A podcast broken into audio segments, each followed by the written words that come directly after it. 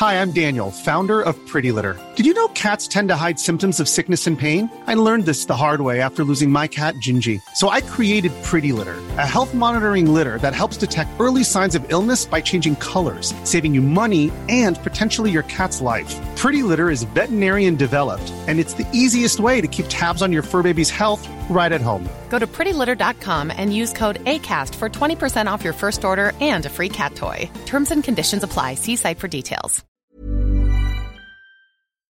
Better call Saul. Better call Saul. Better call Saul.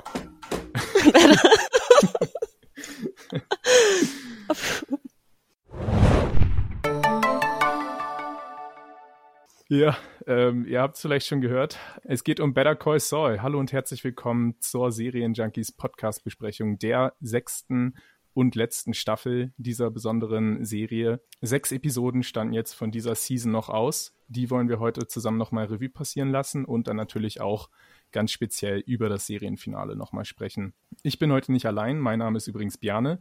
Ich habe, wie äh, ihr das schon in den letzten Monaten öfters äh, auch erlebt habt, die liebe Hanna wieder mit dabei. Wir sind ja hier so ein bisschen die Superfans von Better Call Saul, oder? Genau, wir sind, glaube ich, Better Call Bjana und vielleicht ein bisschen Better Call Hanna, wobei ich sagen muss, also ich glaube, Sträflinge haben ein besseres Taktgefühl als ich auf jeden Fall. ja, da müssen wir beide, glaube ich, nochmal arbeiten. Aber gut, es war ein Versuch wert. Ja, Hanna, das Lustige ist ja, Du hast die letzten sechs Folgen ziemlich, äh, ja, jetzt erst gerade geschaut, weil du warst ja noch im Urlaub und hast das jetzt alles nochmal nachgeholt. Ich habe das ja über die letzten äh, sechs, sieben Wochen auch äh, aktuell verfolgt und dann immer die Reviews geschrieben. Deshalb kann ich mir vorstellen, dass du jetzt noch ganz schön so emotional durch den Wind bist, oder? Wie ist das? Genau, also mea culpa, es ist mein verschuldender Faktor, dass wir erst jetzt über das großartige äh, oder wichtige, sagen wir mal so, für die Serienwelt auch da draußen Finale sprechen. Genau, ich habe drei Folgen vorgestern gesehen und die letzten drei gestern. Alles in einem Rutsch. Und äh, ja, war ein anderes Feeling, glaube ich. Ähm, ich habe, glaube ich, auch Probleme, die Folgen ein bisschen auseinanderzuhalten. Yes. Aber ich glaube, das macht schon, das ist einfach was anderes, ne? wie man die Folgen guckt, logischerweise. Aber ich glaube, da werden wir gleich auch zu sprechen kommen drauf. Ja, das, da bin ich auch sehr gespannt, wie unterschiedlich dann unsere Perspektiven sind. Und natürlich bin ich auch super gespannt, wie so dein Fazit am Ende ausfällt zum Serienfinale. Ich kann es wirklich schwer einschätzen. Also ich kenne dich ja schon ein bisschen und auch deine Einstellung zu ähm, Better Call Saul, aber ich bin mir trotzdem nicht ganz sicher, was du davon jetzt gehalten hast. Aber wir wollen es jetzt so machen, dass wir wirklich, auch weil du gerade sagtest, die Episoden sind schwer auseinanderzuhalten. Ich musste mich auch nochmal gerade ein bisschen einlesen, um ja, mich dran zu erinnern, was jetzt genau in welcher Folge stattfand, dass wir jetzt wirklich die Episoden einzeln nochmal durchgehen, nicht allzu lang, immer recht kurz und dann so allmählich auf das große Serienfinale zusteuern. Und ja, ich würde sagen, wir fangen direkt an mit der Episode Point and Shoot, den Mid-Season-Auftakt. Shoot, gerne. Shoot. ja. ja, oder wie es auf Deutsch natürlich mal wieder super übersetzt wurde, draufhalten und abdrücken. Also die, die deutschen Episodentitel sind mal wieder richtig schön, ich weiß nicht. Also, oder? ist, irgendwie klingt das nicht so cool, ehrlich gesagt. Ich hätte, glaube ich, erzielen und abdrücken gesagt, oder? Ja, genau. Weil draufhalten ist es einfach kein schönes Wort. Das klingt einfach so dumpf irgendwie. Aber gut, die werden sich da irgendwas gedacht haben. Obwohl mein Verdacht ja so ein bisschen ist, dass die Personen, die das da übersetzen, die Serie gar nicht kennen, wie wir dann später ja auch noch bei der Breaking Bad Folge ähm, besprechen werden, vielleicht. Wie dem auch sei, wir wollen hier keine schlechten, äh, nicht schlecht über andere Leute reden. Die Episode heißt Point and Shoot. Inszeniert lustigerweise von Vince Gilligan, dem großen ähm, Franchise-Vater, nenne ich ihn mal der hat in diesen letzten sechs Folgen nochmal zwei beigesteuert, eben auch diese Auftaktepisode. Zur Erinnerung, was passiert? Ähm, wir knüpfen direkt an den großen Schockmoment der letzten, zum letzten Halbstaffelfinale an. Howard wurde einfach so von Howard, äh, von, von Lalo erschossen, der in Jimmys und Kims Wohnung eingebrochen ist. Und wir wussten ja in der Zwischenzeit gar nicht, was Lalo da überhaupt wollte. Und das erfahren wir jetzt. Lalo will nämlich Jimmy zwingen, zu Gas Haus zu fahren, seinem Widersacher, und den zu erschießen. Und er hat dabei die Idee, dass er äh, Kim als Geisel nimmt und wenn Jimmy das nicht schafft, dann stirbt Kim.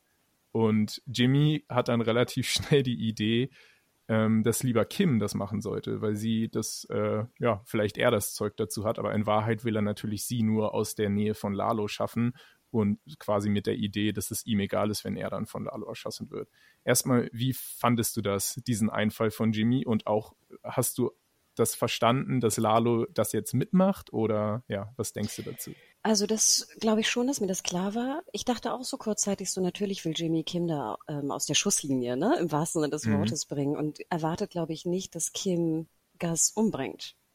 Wobei ich dachte mir dann auch so, vielleicht kann ich jetzt schon vorweggreifen, im Zuge ja. der folgenden Folgen dachte ich mir so, war das wirklich Jimmys Intention? Oder dachte er vielleicht doch kurzzeitig, dass Kim dann den Mord ausführt oder sowas? Also da war ich mir dann im Endeffekt gar nicht mhm. mehr sicher.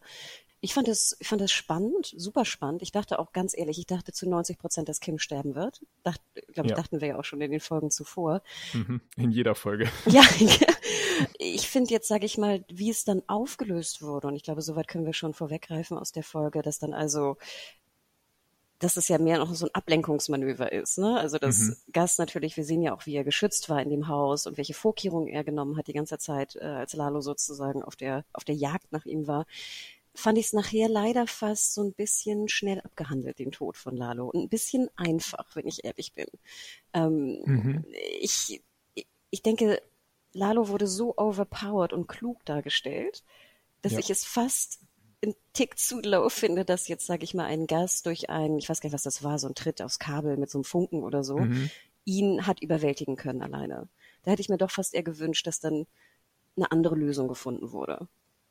Ja, kann ich total verstehen. Es war ja auch immer so, dass Lalo Gas einfach nicht ernst genommen hat. Ne? Also er hat ihn immer, er wusste, es ist ein kluger Mann, aber wenn es wirklich hart auf hart kommt, dann ist es ein kleines, zahmes Hauskätzchen. Und deshalb hat er sich, glaube ich, auch so in Sicherheit äh, äh, ge gewähnt, ähm, als er ihn dann da mit der Waffe und der Videokamera, der, der, der den Camcorder gehabt, um dem Chef Don Eladio zu zeigen, was Gas hier für ein Geheimlabor gebaut hat, ohne seine Erlaubnis. Da war er sich einfach so sicher und so, er hatte so eine Hybris und deshalb fand ich es dann irgendwie auch total passend, dass er am Ende ausgerechnet darüber stolpert. Ne? Hochmut kommt vor dem Fall und wenn so ein overpowered Charakter wie Lalo überhaupt verletzlich sein kann, dann nur dadurch, dass er seinen Gegner einfach nicht mehr ernst nimmt. Also das hat einfach rein poetisch total viel Sinn ergeben für mich, aber ich kann verstehen, dass bei einer Serie wie Better Call Saul, die immer so auf Realismus setzt, das vielleicht ein bisschen ja ungewohnt einfach war, oder? Ja, einfach weil Lalo gefühlt hat er ja alles vorher gesehen. Also weißt du, ja. das ist, der ist einfach total OP, ne? Also overpowered as AF, ne? Mhm. um jetzt alle Abkürzungen zu nehmen. Und ähm, ich weiß nicht, vielleicht hätte man das irgendwie anders machen können, aber ich liebte auch diese, diese Kamera, Videokameraszene. Ich mag sowieso immer gern, wenn dann mhm. so alte Technik wieder zu sehen ist, ein alter ja. Fotoapparat oder eine alte Kamera. Und ich liebe komischerweise, wenn, wenn sie Spanisch sprechen und dann auch dieses äh, mexikanische Spanisch ist es, glaube ich, ne? Also mhm. Also was ja so Gustavo Frank, ne? Chacales.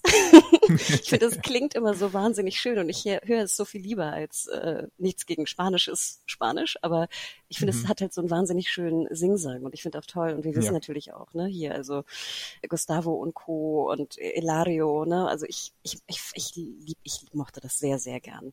Aber wie gesagt, einen kleinen, sag ich mal, ein bisschen komplexeren Abgang für Lalo hätte ich mir mhm. für diesen tollen Charakter doch irgendwie gewünscht. Ja, das kann ich total verstehen. Ich finde tatsächlich auch, also ich finde vor allem das Resultat des Ganzen jetzt viel schöner als äh, die genaue Umsetzung, wie es dazu kam. Genau, in dem Fall war das Ziel das Ziel und nicht der Weg, weil einfach dieses letzte Bild dann dieser Episode, wo wir dann sehen, wie ähm, am Ende in dem Geheimlabor unter dem Fußboden jetzt Lalo und dann auch noch so dieser konträre Mann, also wirklich viel weiter auseinander, könnten Lalo und Howard ja gar nicht sein und am Ende landen sie im selben Loch. Völlig unterschiedliche Lebenswege und beide enden in diesem Loch an diesem Abend. Das fand ich einfach, da habe ich richtig Gänsehaut bekommen und es hat den, den Tod von Howard unglaublicherweise noch tragischer gemacht, einfach, dass das jetzt seine letzte Ruhestätte ist. Und ja, also allein dafür und eben auch mit der Implikation, was das jetzt bedeutet, wenn wir uns Breaking Bad vielleicht im Re äh, Rewatch nochmal anschauen, dass wir jetzt immer, wenn, wenn Walt und äh, Jesse da ihr, ihr Meth in dem, in dem Labor von Gus äh, kochen, dass wir dann immer diese Vorstellung haben, dass da jetzt die Geister von Howard und Lalo einfach an diesem Ort irgendwie herumspuken. Das finde ich wirklich so eine geniale Lösung von dem Prequel, so auch den, quasi die Mutterserie auf eine Art zu bereichern, was eine Prequel-Serie ja machen sollte, ohne sie sozusagen auszubeuten. Also häufig machen ja Prequel-Serien das so, dass sie dann irgendwie sich zu sehr bei der Mutterserie bedienen und die dadurch auch noch ein bisschen schlechter machen auf eine Art. Ähm, fällt dir da gerade irgendwie ein Beispiel ein? Ich überlege gerade, also ähm, ja gut, wir haben ja gerade sehr lange über House of the Dragon gesprochen, ne? Also sozusagen ja. vielleicht ein bisschen anders, aber so diese Rückbezüge, mhm. die dann auch einfach so ein bisschen einfach billig wirken. Und hier finde ich genau ja. wie du sagst, es wirkt null billig. Du denkst wirklich, die beiden ja. stehen jetzt einfach sechs Staffeln lang oder sieben, was war Breaking Bad? Sieben, glaube ich, ne? Ähm, fünf, fünf, äh, also es waren fünf und die letzte Staffel war, glaube ich, so doppelt ausgebracht, also eigentlich auch sechs im Prinzip. Hm. Äh, sechs, sorry, dass sie da wirklich halt auf diesen Leichen stehen. Und wie du schon ja. sagst, dass Howard jetzt wirklich so eigentlich verscharrt wird, ne, mit dem größten Kriminellen der Welt und hat noch nicht mehr Schuhe an. Hm. Oh. Ja, stimmt. Nicht mal das. und ich fand auch immer diesen, wenn sie ihn so runterwerfen, ich glaube, Gustavo sagt ja noch so irgendwie careful, äh, Mike sagt ja noch ja, so careful. Slowly, dann, ja, genau. Aber dann hörst mhm. du noch dieses Bump, ne? Und du denkst mhm. so, oh, ja, traurig. Super tragisch. Ja, was für ein Auftakt, oder? Also so spannend, du hast es gesagt, ich habe um, du hast um Kim gefürchtet, ich habe um Kim gefürchtet. Ich war das Krasse bei, bei Better Call Saul war ja auch immer, wir wissen ja, Gus stirbt da nicht, ne? Also wir wissen, der lebt dann noch später und wir wissen, Lalo wird wahrscheinlich sterben, weil wir ihn aus Breaking Bad dann nicht mehr kannten. Und selbst mit diesem Wissen im Kopf war das trotzdem dieses, dieser Showdown zwischen diesen beiden Bösewichten für mich noch spannend, weil ich habe mich einfach gefragt, wie schafft es Gas jetzt daraus? Du hast schon ein bisschen angedeutet, das Wie hatte ich dann enttäuscht, aber trotzdem konnte ich mir einfach nicht vorstellen, äh, wie Gas jetzt hier nochmal rauskommt und allein, dass die Serie, in einem, also im Prequel, so eine Spannung nochmal aufbauen kann, finde ich auch schon ziemlich beeindruckend. Ich fand zum Beispiel interessant, dass ich also ich gebe dir hundertprozentig recht und dieses Gefühl hatte ich ganz extrem in der nächsten Folge, als mhm. Gustavo bei den Kriminellen da steht. Oh ja, und ich, ja, und ich stimmt. weiß und genau wie du sagst, ich weiß, dass Gas in diesem Moment nicht sterben wird. Ihm wird nichts mhm. passieren. Und trotzdem war das bedrückend. Es war bedrückend ja. zuzuschauen und bedrückend zuzugucken, wie jetzt da irgendwie die, die einzelnen ähm, Gruppierungen da irgendwie auf ihn reagieren. Also genial, genau wie du sagst. Wir ja. wissen es eigentlich und trotzdem fühlen wir etwas. Und dann denke ich immer, in vielen anderen Serien oder Filmen wissen wir nichts und fühlen gar nichts. Ja, genau. Stimmt. Ja, bevor wir, ich, genau, da würde ich auch super gerne jetzt direkt dazu kommen. Ich würde nochmal einmal kurz äh, die, die Schnur um die erste Episode zuziehen. Also erstmal äh, nochmal kurz gesagt, was du meintest, dass Jimmy vielleicht wirklich auch Kim deshalb schickt, weil er glaubt, dass sie eher das Zeug dazu hätte, das wirklich auch durchzuziehen und gar nicht nur mit der Intention, dass sie jetzt abhaut und ihn zurücklässt. Das ist so etwas, wo ich nochmal drüber nachdenken muss, glaube ich. Aber ich finde den Gedanken irgendwie auch sehr unheimlich, dass aber wenn, also wirklich, ich glaube im Notfall, wenn es darauf ankommt und wenn es sein müsste, wäre Kim eher diejenige, die den, die den Abzug ziehen würde oder abdrücken würde. Ähm, Denke ich nämlich auch. Ich fand auch die Szene ja. sehr cool, wo sie dann doch äh, verhört wird sozusagen und gefragt wird, was sie tun soll. Und dann zeigt sie doch so auf den einen Security-Dude, der auch eine mhm. Brille aufhat und sagt, ich sollte ihn umbringen. Und er so, hä? ja, stimmt, das war mega lustig. Aber wie schlau, auch dass das sozusagen mitgedacht wurde. Ja. Aber ja. ich, ich würde ganz klar sagen, dass Kim es vielleicht sogar getan hätte. I don't know. Mhm. Ja. In dem Moment, ne? Also ich denke, wenn sie mehr Zeit gehabt hätte, darüber nachzudenken und so, vielleicht nicht, aber in dem Moment mhm. hätte sie es vielleicht getan und eher getan als Jimmy, denke ich schon. Ja, auch da wieder super, dass wir hatten ja schon eine Szene, wo Kim und Mike sich kennengelernt haben. Hätte man damals noch, wir fanden es alle super, aber man hätte auch denken können, ja gut, das war jetzt mehr so ein bisschen Fanservice, aber nein, das war jetzt ja auch wieder ein Samen, der gesät wurde für diesen Moment, wo Mike sie erkennt und die Situation perfekt handelt gleich. Also auch das hat wieder super gestimmt ich liebe das, wenn Mike so ein bisschen so diesen, was ist das, so, ein, so eine Cop- oder FBI-Geschichte, ne? Oder Military Dude, ne? Wenn er einfach sagt, so, jetzt passiert das, das und das, genau. bleib ruhig, beantworte eine Frage, los geht's, ne? Super. Ja, so ein Mensch braucht jeder in seinem Leben. Wenn man einen schlechten Morgen hat und nicht weiß, was man jetzt machen soll. So, erstens, du stehst auf, du putzt Zähne, dann frühstückst du erstmal was. Also so, jemand, der einen so ein bisschen an die Hand nimmt und durchführt, das macht Mike wirklich super. Ähm, ja. Kurze Frage noch zu, zu dieser Folge. Ich habe da jetzt direkt mal am Anfang die fünf Sterne gezogen. Ähm, würdest du da mitgehen oder vielleicht ein bisschen weniger euphorisch? Ich würde, glaube ich, einen Tick runtergehen. Gerade mhm. wegen dieser Einfachheit, sage ich mal, was hast du gesagt? Der, der Weg, der mir nicht so ganz, nicht so 100 Prozent, der, der Weg hat mich nicht 100 Prozent überzeugt, sagen wir so. Vielleicht viereinhalb hätte ich gegeben. Viereinhalb habe ich dann tatsächlich für die nächste Folge gegeben. Du bist schon ein bisschen darauf zu sprechen gekommen. Das ist die neunte Folge der sechsten Staffel, Fun and Games im Original, auf Deutsch Spaß und Streiche. Ja, da kann man jetzt nicht viel, viel kritisieren. Das ist, glaube ich, eine ganz ordentliche Übersetzung. Ähm, kurz mal ein kleiner Überblick, welche Folge das ist, damit ihr euch auch nochmal alle erinnern könnt. Es geht damit los, Oder machen wir doch mal einfach die, die Szene von Gas beim Kartell. Also du hast es ja schon so ein bisschen gesagt, da ist er eben dort und es wird quasi diese Lalo-Akte, die jetzt äh, die Serie so lange beschäftigt hat, endgültig abgeschlossen. Also Gas schafft es, Don Eladio zu überzeugen, er hatte damit nichts am Hut. da kann Hector noch so wütend auf seine, auf seine Klingel hauen. Ja, Gas hat gewonnen. Er hat tatsächlich gewonnen und wurde auf eine Art sogar noch befördert, indem eben sein Territorium noch erweitert wurde. Wie fandst du das? Fandst du das irgendwie jetzt zu viel des Guten oder hat das für dich auch gepasst? Ich fand's super. Also wie ja. gesagt, ich fand's schon auch cool, dass Don Elario so krasses ist, aber dass er dann auch noch ähm, Hector so verarscht. Was ich mir aber vorstellen kann, dass er so denkt, ja, weißt du? Ja. Und wir haben ja auch noch die, die Zwillinge gesehen, wir haben die Beweise nochmal gehört. Ich fand, das war alles mhm. sehr, sehr schlüssig. Ne? Es ging nochmal um die Zahngeschichten, wo ich dachte, interessant, dass Lalo, dass das so ein geheimer Plan war, dass die davon auch nichts wussten.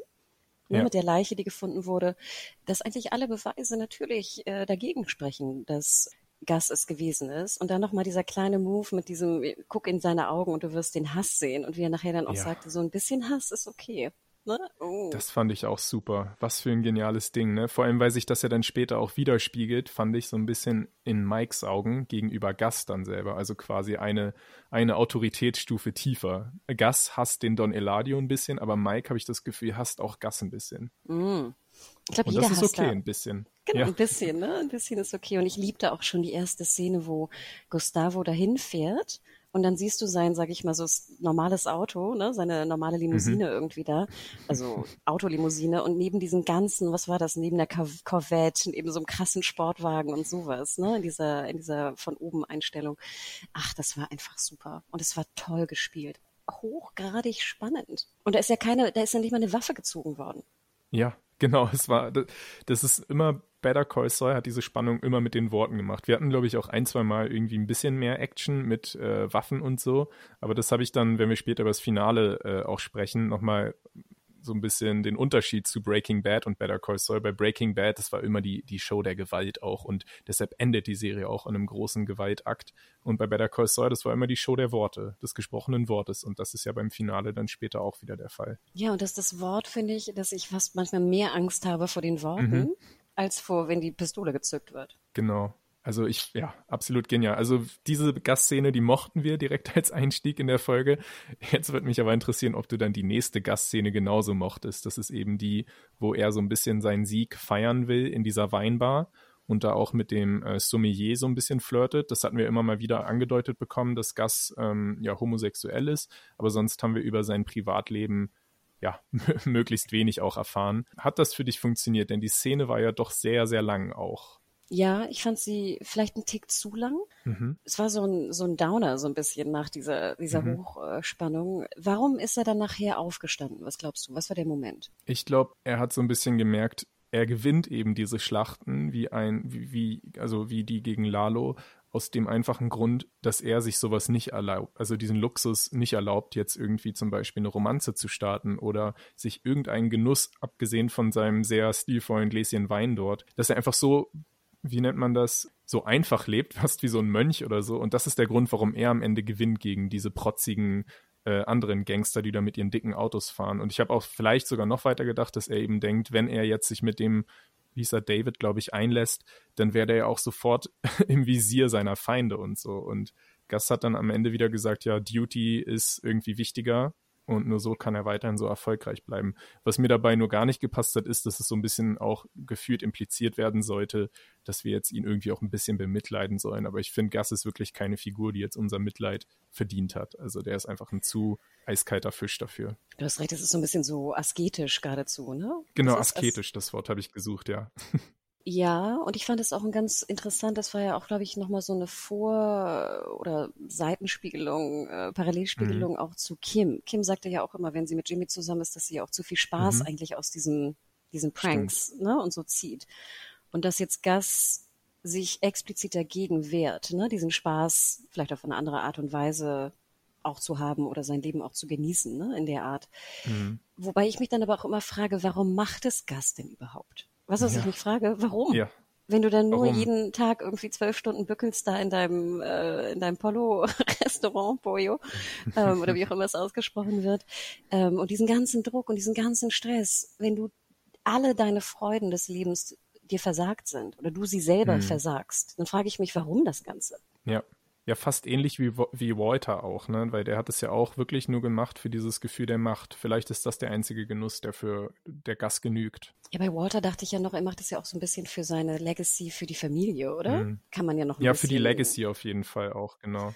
Aber bei Gast denke ich ja, die Legacy hat er ja noch nicht mal. Ja, das ist wirklich ein guter Punkt. Ich habe noch nie tiefer über diese über die Motivation dieses Mannes nachgedacht. Ich weiß auch gar nicht, wie wir da wirklich emotional drüber reden, also was wir da ihm überhaupt unterstellen können an Emotionen und so, weil er wirkt ja auch wahnsinnig äh, fast schon soziopathisch. Was, was treibt den an? Vielleicht kann er einfach nicht anders. Also vielleicht ist es einfach das Einzige, was er macht, so sein, sein Spiel. Es gibt ja auch immer diese interessanten Fragen, was seine Hintergrundgeschichte ist, dann in Chile, vielleicht in dem Bürgerkrieg, was er da schon miterlebt hat im Militär und so ja, wissen wir irgendwie nicht. Er bleibt bis zum Ende ein Fragezeichen. Aber ich finde, es muss auch nicht jede Figur komplett äh, enthüllt werden, so was die, was die Psyche angeht. Es ist auch okay, vor allem bei einem Bösewicht, dass der dann vielleicht immer noch so ein bisschen enigmatisch bleibt. Total. Also das, ich verlange auch gar keine Aufklärung. Ne? Ich hasse das ja auch immer, mhm. wenn es heißt, so dann ja. wurde er, keine Ahnung, in der Armee wurde er, ich weiß nicht, gemobbt und deswegen ist er jetzt so oder so. Du? So diese ja. einfachen, einfachen Kausalketten irgendwie. Mhm. Ich fand aber trotzdem, dadurch, dass wir keine Auflösung fanden, war ich die, fand ich die Szene doch ein Tick zu lang für genau. null Erkenntnis. Ja. ja genau das war mein Problem auch, dass es eben wir wollen, wir haben immer eigentlich so die Ein Übereinkunft gehabt, dass Gas uns nicht näher interessiert. Er ist ein cooler Schurke, aber wir müssen jetzt auch nicht mehr über ihn wissen. Und dann hat diese Szene einfach auf einmal sich da so reingedrängt und irgendwie wollte sie, glaube ich, keiner wirklich haben. Ja, ist so. wir können ja mal zu einer emotionaleren Szene kommen, die uns wahrscheinlich beide sehr äh, abgeholt hat. Würde ich dir jetzt einfach mal, würde ich mal als Verdacht in den Raum stellen. Es geht nämlich um Mike, der von seinem schlechten Gewissen geplagt wird, was Nacho angeht. Und dann geht er tatsächlich zu Nachos Vater, Manuel. Und ich weiß nicht, was er da genau wollte. Ob er irgendwie, er wollte, glaube ich, sein Gewissen erleichtern und einmal sagen, dass es ihm leid tut und so weiter. Aber dann kommt er auch mit diesem Ding, dass er irgendwie so erklärt, er sorgt jetzt für Gerechtigkeit, indem er Rache übt und so. Und das fand ich so genial, wie der alte Manuel, so zwei gestandene alte Männer und beide so unterschiedlich. Und wir haben auch Respekt vor beiden. Aber in dem Moment wurde Mike ja so richtig die Hose runtergezogen. Mhm. Also so entblößt von diesem anderen alten Mann, der sagt, ihr verdammten Gangster, ihr mit eurer kranken Idee von Ehre, ihr habt nicht mal den Hauch von Ehre, ihr seid einfach nur erbärmlich und wow. also ja, hatte ich das abgeholt? Ja, also ich fand so ein bisschen, das ist vielleicht auch so ein kleiner Kritikpunkt an der gesamten Staffel oder jetzt an den letzten mhm. sechs Folgen an der Halbstaffel, deswegen muss ich einmal kurz vorgreifen, aber nur ein ganz, ja. ganz klein bisschen. Ich finde, es wird jetzt sehr deutlich, oder die Serie versucht sehr deutlich zu machen, dass halt andere Charaktere und andere Personen Regrets haben, also Sachen bereuen oder mhm. Gewissensbisse haben oder ähnliches. Und ich hatte das Gefühl, dass wären wir jetzt nicht in der letzten, in den letzten Folgen, hätte Mike das vielleicht nicht gemacht. Aber jetzt, um ja. sozusagen mhm. diese, diese, dieses, äh, die Reue zu verdeutlichen, geht er zu dem Vater. Und klar, wir hatten auch vorher gesehen, dass er ja den Vater auch immer auch geschützt hat. Ne? Also das war äh, mhm. äh, stringent, keine Frage. Und natürlich hat die Szene, weil die zum Beispiel fand ich war besser gepaced. Ich finde, sie war gefühlt mhm. ein Tick kürzer als die, die ja. Weinszene und hat dann mit so einem krassen Bang geendet. Und das hat die Weinszene halt nicht. Ne? so. ja. ähm, und deswegen fand ich sie toll, aber ich denke, dass sie bewusst auch reingeschrieben wurde, um diese, mhm. diese Reue und diese Regrets, die die Charaktere haben, im Unterschied zu Jimmy mhm. anfangs, nochmal zu verdeutlichen. Das finde ich ein super Punkt, den ich bisher gar nicht so bedacht habe. Und also genau, dass du sagst, es geht aufs Finale zu, jetzt muss Mike, es ist ja auch so ein bisschen der Abschied für Mike und ja auch für Gus. Also diese zweite Folge der letzten Staffelhälfte, die schließt ja das gesamte Kapitel dieser kriminellen äh, Hälfte der Serie. Und genau, wie du meinst, dass man dann für Mike, einfach weil es jetzt sein letzter Auftritt in diesem Universum ist, nochmal irgendwie so ein emotionales Eingeständnis oder sowas haben muss. Und das finde ich normalerweise bei Serien okay aber in dem Fall jetzt, wo ich drüber nachdenke, stört es mich, dass es eben in dem Prequel ist. Das heißt, Mike hat jetzt diese emotionale Einsicht, aber in Breaking Bad, was ja zeitlich später spielt, hatte die ja nicht mehr wirklich. Also da, dann, dann scheint ihn das ja mit Manuel dann irgendwie doch nicht so lang gewurmt zu haben. Das hat ja dann später hat er einfach weitergemacht. Ja, und sie haben es halt so gestrickt, dass alle so ganz krass bereuen und Jimmy mhm. es anfangs nicht tut, damit nachher die Redemption von Jimmy größer mhm. ist. Und das oh, okay, so, ja. es ist ich, so. ich ahne auch jetzt schon so ein bisschen, wie deine Einstellung zum Finale ist, wenn ich das höre. Ich freue mich dann schon sehr, das nachher noch ein bisschen weiter zu besprechen. Genau, also ich fand die ja. Szene toll und wie gesagt, ich fand den Bang am Ende sehr viel besser als bei der äh, Weinszene, Aha. aber ich, ich dachte mir schon, gerade weil ich sie ja auch so am Block gesehen habe, dass es dann halt Mhm. so sehr bisschen konstruiert dahingeschrieben wurde. Ja. Okay, interessant. Ich will kurz einmal nochmal dazwischen läuten. Wir beide lieben Better Call Saul. Ja, Gerade alles super nein, kritisch. äh, ja, das zeigt vielleicht auch einfach, wie doll wir das lieben, dass uns wirklich nichts egal ist, sondern jedes kleine Detail äh, liegt uns am Herzen. Deshalb seht, versteht es bitte nicht falsch. Also, Nee, und, genau. und wie gesagt, wir hätten die Folge auch, unseren Podcast hätten wir auch machen können. Perfektes Finale, perfekte Serie, wir lieben Better Call Saul. Ciao. Also Genau. das, Wäre auch das- wahr gewesen. Genau, also deswegen, ich habe mich wirklich jetzt sehr stark konzentriert auf potenzielle Punkte, die man diskutieren Ja. kann, damit es einfach ein bisschen spannender wird. Ja. Ich habe aber noch einen Punkt, ich hoffe nicht, dass du schon zur, ach nee, wir haben ja noch eine große Nee, Szene. genau. Ich wollte noch, Ich hätte, ja. ich wollte noch einmal kurz zum Anfang der Folge springen, weil ich Mhm. das nämlich sind so Momente, die ich immer besonders liebe bei äh, Better Call Saul, und zwar diese Parallelmontagen insgesamt. Ich finde, es ist Mhm. immer ein, ein, ein wunderschönes Artpiece geradezu, Kunstwerk von Parallelmontagen mit Musik, mit Szenen, mit wie der Schnitt gebaut ist. Und zwar haben Mhm. wir hier ja bei Fun and Games ist der Anfang ja sozusagen der normale Tag nach dem Tod von Howard. Äh, Jimmy und Kim wurden gebrieft, dass sie also jetzt den normalen Tag natürlich äh, bestreiten müssen, ganz, ganz, ganz normal.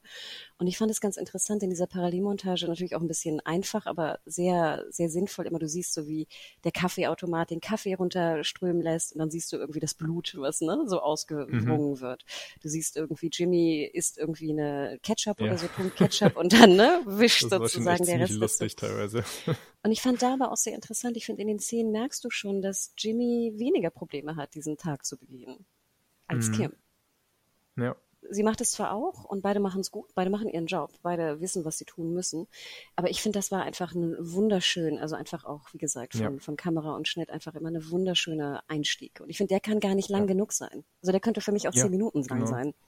Und auch nicht nur nice to have, sondern wirklich auch super effizient, was die ähm, Charakterisierung angeht, weil Hm. du hast genau gesagt, der, die zentrale Frage dieser Episode, was Kim und Jimmy angeht, ist ja, wer jetzt wirklich ein Problem damit hat, was da mit Howard und so passiert ist und wer jetzt weitermachen kann und wer nicht. Und auch wenn das später dann nochmal ein bisschen mehr ausbuchstabiert wird gegen Ende, aber eigentlich wurde es uns schon äh, sehr schön veranschaulicht durch diese Montagesequenz. Also ja, super, dass du nochmal drauf zu sprechen kommst, genau. Und da würde ich auch kein Voice-Over reinpacken. Ja, das wäre echt sehr, sehr unangenehm. Das bin ich am Tag, nachdem Howard, ja. Ich mache jetzt meinen Job. Ich gehe jetzt hier und äh, bin vor Gericht. Aber Nein, innerlich, innerlich bin ich völlig zerstört. Ja. Genau, das Thema Reue. Ich würde so ein bisschen sagen, das zentrale Stück dieser Episode ist dann trotzdem die große Trauerfeier von Howard in dem HMH, ach, das Wort, das ist immer schwer, HHM Gebäude. Dort haben wir nämlich Kim und Jimmy, die zu allem Überfluss jetzt auch noch das irgendwie durchhalten müssen. Also ich will jetzt gar nicht so viel Mitleid mit den beiden haben, nach dem, was sie dort angerichtet haben. Aber wie unfassbar schwer muss das bitte sein, jetzt auch noch auf der Trauerfeier da irgendwie rumzustehen. Und dort treffen sie ja dann auch noch auf Howards Witwe, die Cheryl, gespielt von Sandrine Holt. Und oh, ist das unangenehm, oder? Also, wie sie die beiden dann wirklich nicht vom Haken lässt. Und also die sahen ja aus wie kleine Kinder, bedröppelt vor ihr stehend. Das fand ich auch kameratechnisch interessant, wie wir dann wirklich so von oben herab ein bisschen auf Kim und Jimmy schauen. Und Cheryl sowas Erhabenes hat, ist ja immer ein ganz einfacher Kniff in der Kameratechnik, so diese Perspektive von oben nach unten oder andersrum. Aber also das war schon echt unangenehm. Oder wie hat dir diese Szene gefallen, wie Kim und Jimmy sich da was zurechtstammeln, um irgendwie Cheryl ihr Beileid auszudrücken? Also erstmal fand ich wieder toll, dass die Trauerfeier stattfindet und dass wir dort Mhm. sozusagen hingehen, weil es wieder so diesen Genau. Punkt oder diesen Aspekt fördert, den ich ja so liebe, dass einfach Albuquerque so echt wirkt, weil wir auch alle Anwälte wiedersehen ne? Ja. und Personen und das ist wieder so, es ist ganz logisch, dass in dieser Welt, in der wir uns da befinden, auch da eine Trauerfeier stattfindet, auch in diesem riesigen Atrium ne? von HHM. Ist das HHM? Ja, ne? Ja.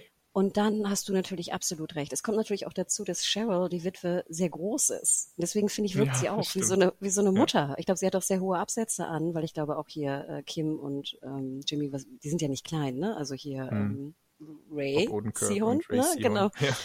ich glaube, sie ist ja auch 1,70 oder sowas, ne? Also das sind mhm. keine kleinen Menschen, aber du hast schon absolut recht, die wirken wie so bedrüppelte Schulkinder, die jetzt irgendwie da ihre Schelte kriegen, zurecht. Mhm. Und da fand ich ganz interessant, dass ja Kim sich trotzdem dazu entscheidet zu lügen in dem Moment. Ja, sie, sie zieht den, oder ja genau, sie drückt ab wieder. Jimmy mhm. kann es nicht. Sie drückt ab mit dieser brutalen Lüge gegenüber dieser Witwe, was er nicht kann. Und ich glaube auch, dass das auch der Moment ist nachher für Kim, wo sie wirklich denkt, so fuck, ja. jetzt bin ich auch zu weit gegangen. Einfach weil genau. Das, ich, ich habe die Witwe angelogen, die einfach nur irgendwie äh, den, den Closure, sorry das Wort, aber sozusagen einen Abschluss finden möchte für ihren toten mhm. Mann und dann diese, diese krasse Lüge da, da reingeworfen wird. Also bitter. Und du siehst ja auch nachher, da sind sie ja im Parkhaus und ich glaube, in dem Moment wissen wir es eigentlich schon. Ne? Sie, sie küsst ja. ihn und fährt weg. Und es das liebe ich ja der auch. Der Kuss war so bezeichnend, genau. Also das muss man auch erstmal so schauspielerisch übermitteln, weil das ist ja eigentlich nur so eine ganz kleine Handlung und trotzdem haben wir alle verstanden, okay, das war's jetzt zwischen den beiden. Und dass Jimmy einfach auch sehr viel abgeklärter ist. Also ich glaube auch, dass die mhm. Trauerfeier ihm, klar, die, die, die, die trifft ihn auch, aber nicht so sehr wie Kim. Und bei Kim ist ja, ja. auch alles, und das liebe ich so, ist alles so eingepackt. Weißt du, alle Gefühle mhm. sind so in, in, weißt du, sind geschützt und eingepackt und eingepackt und du, du, du merkst förmlich, wenn du sie anguckst, was da drin alles abgeht. Ja. Also ja, Wahnsinn. Und dann sehen wir ja auch, wozu das, wohin das führt. Ne? Also genau. dann kommt ja der große Bang auch. Kim legt erstmal ihre Anwaltslizenz nieder. Also sie gibt diesen Beruf auf, weil sie sich selbst nicht mehr für ähm, ja, geeignet hält nach allem, was sie getan hat. Und was sie auch noch macht, ähm, sie trennt sich von Jimmy. Also sie verlässt ihn. Und auch mit dem unsterblichen Zitat eigentlich schon, ähm, I love you, but so what? Also natürlich liebe ich dich, aber das ist, das ist ja nicht das Wichtigste. Das, ja, also, und, und, und we are bad for each other und dass mhm. andere Leute einfach darunter leiden, ne? Suffer, also die, die leiden ja. darunter und wir sind, wir sind Gift, ne? Wir sind Gift füreinander und vor allem Gift für die anderen Menschen. Ja. Und dann fand ich, also ich persönlich fand den bezeichnendsten Ausdruck eigentlich, uh, I was having too much fun. Stimmt. Und das ist ja auch eine Sache, die wir auch in dem letzten Podcast äh, besprochen haben, dieses, dass diese Prank-Geschichte ja sie das ist ja sozusagen wie so ein großes Spiel und Spaß für sie. Und, und mhm. auch, wir haben es ja immer auch so ein bisschen so das Vorspiel auch genannt für die beiden. Das ist, du, du merkst ja förmlich, dass sie ja eigentlich moralisch sehr integer ist, aber diese, diesen Spaß, den sie hat mit Jimmy, dass das natürlich sie immer in diese Bedulie bringt. Und ich finde es halt immer so schade, dass Kim eigentlich nicht woanders Spaß draus ziehen kann. Ja, stimmt wenn sie sondern immer ein Hobby aus, hätte, Tennis genau, spielen oder genau, irgendwas. Weißt du, ja, oder Serien gucken, weißt du, ja. oder ne, ein Spiel spielen könnte, keine Ahnung, genau. Aber nein, dass, dass da, glaube ich, dieser große Moment ist, dass sie sagt, mhm. ähm, ich, ich muss, ne, ähnlich vielleicht wie Gas, ich muss mir diesen Spaß versagen, denn ich verletze ja. damit zu viele Menschen. Und Gas zum Beispiel tut es ja nicht. Also ich meine, wenn er jetzt Spaß mhm. draus zieht aus seiner kriminellen Handlung und natürlich verletzt er Menschen dabei und tötet Menschen, Nein, Kim entzieht sich dem komplett. Ja, ja. Und da, da sie ja noch ihre, ihre Anwaltslizenz abgibt, entzieht sie sich ja auch ihrem dafür, wofür sie immer gearbeitet hat. Also ich habe genau. das Gefühl, das ist fast wie eine Bestrafung. Das ist das andere, was ihr wirklich Freude gebracht hat. Also genau, diese, sie bestraft muss man ja auch sagen, die Pro Bono-Arbeit, die sie gemacht hat, das war so ein bisschen ihr Lebensinhalt. Und jetzt, ja, sie schickt sich selbst in so eine Art Exil. Genau. Und sie bestraft ja. sich aufs Härteste. Sie nimmt alles weg, ja. was sie hatte. Sie nimmt nicht nur also den Job, die, die Freude, die sie daran hatte, wofür mhm. sie ja auch super hart gearbeitet hat. Ich meine, wie viele Jahre hat sie dafür gearbeitet und sich ausbeuten lassen, die, die es zurückbezahlt, ne? diese ganze Geschichte. Mhm. Wie schwer es für sie war, überhaupt das, die Lizenz zu bekommen. Und jetzt bestraft sie sich, indem sie alles abgibt. Boah. Ja.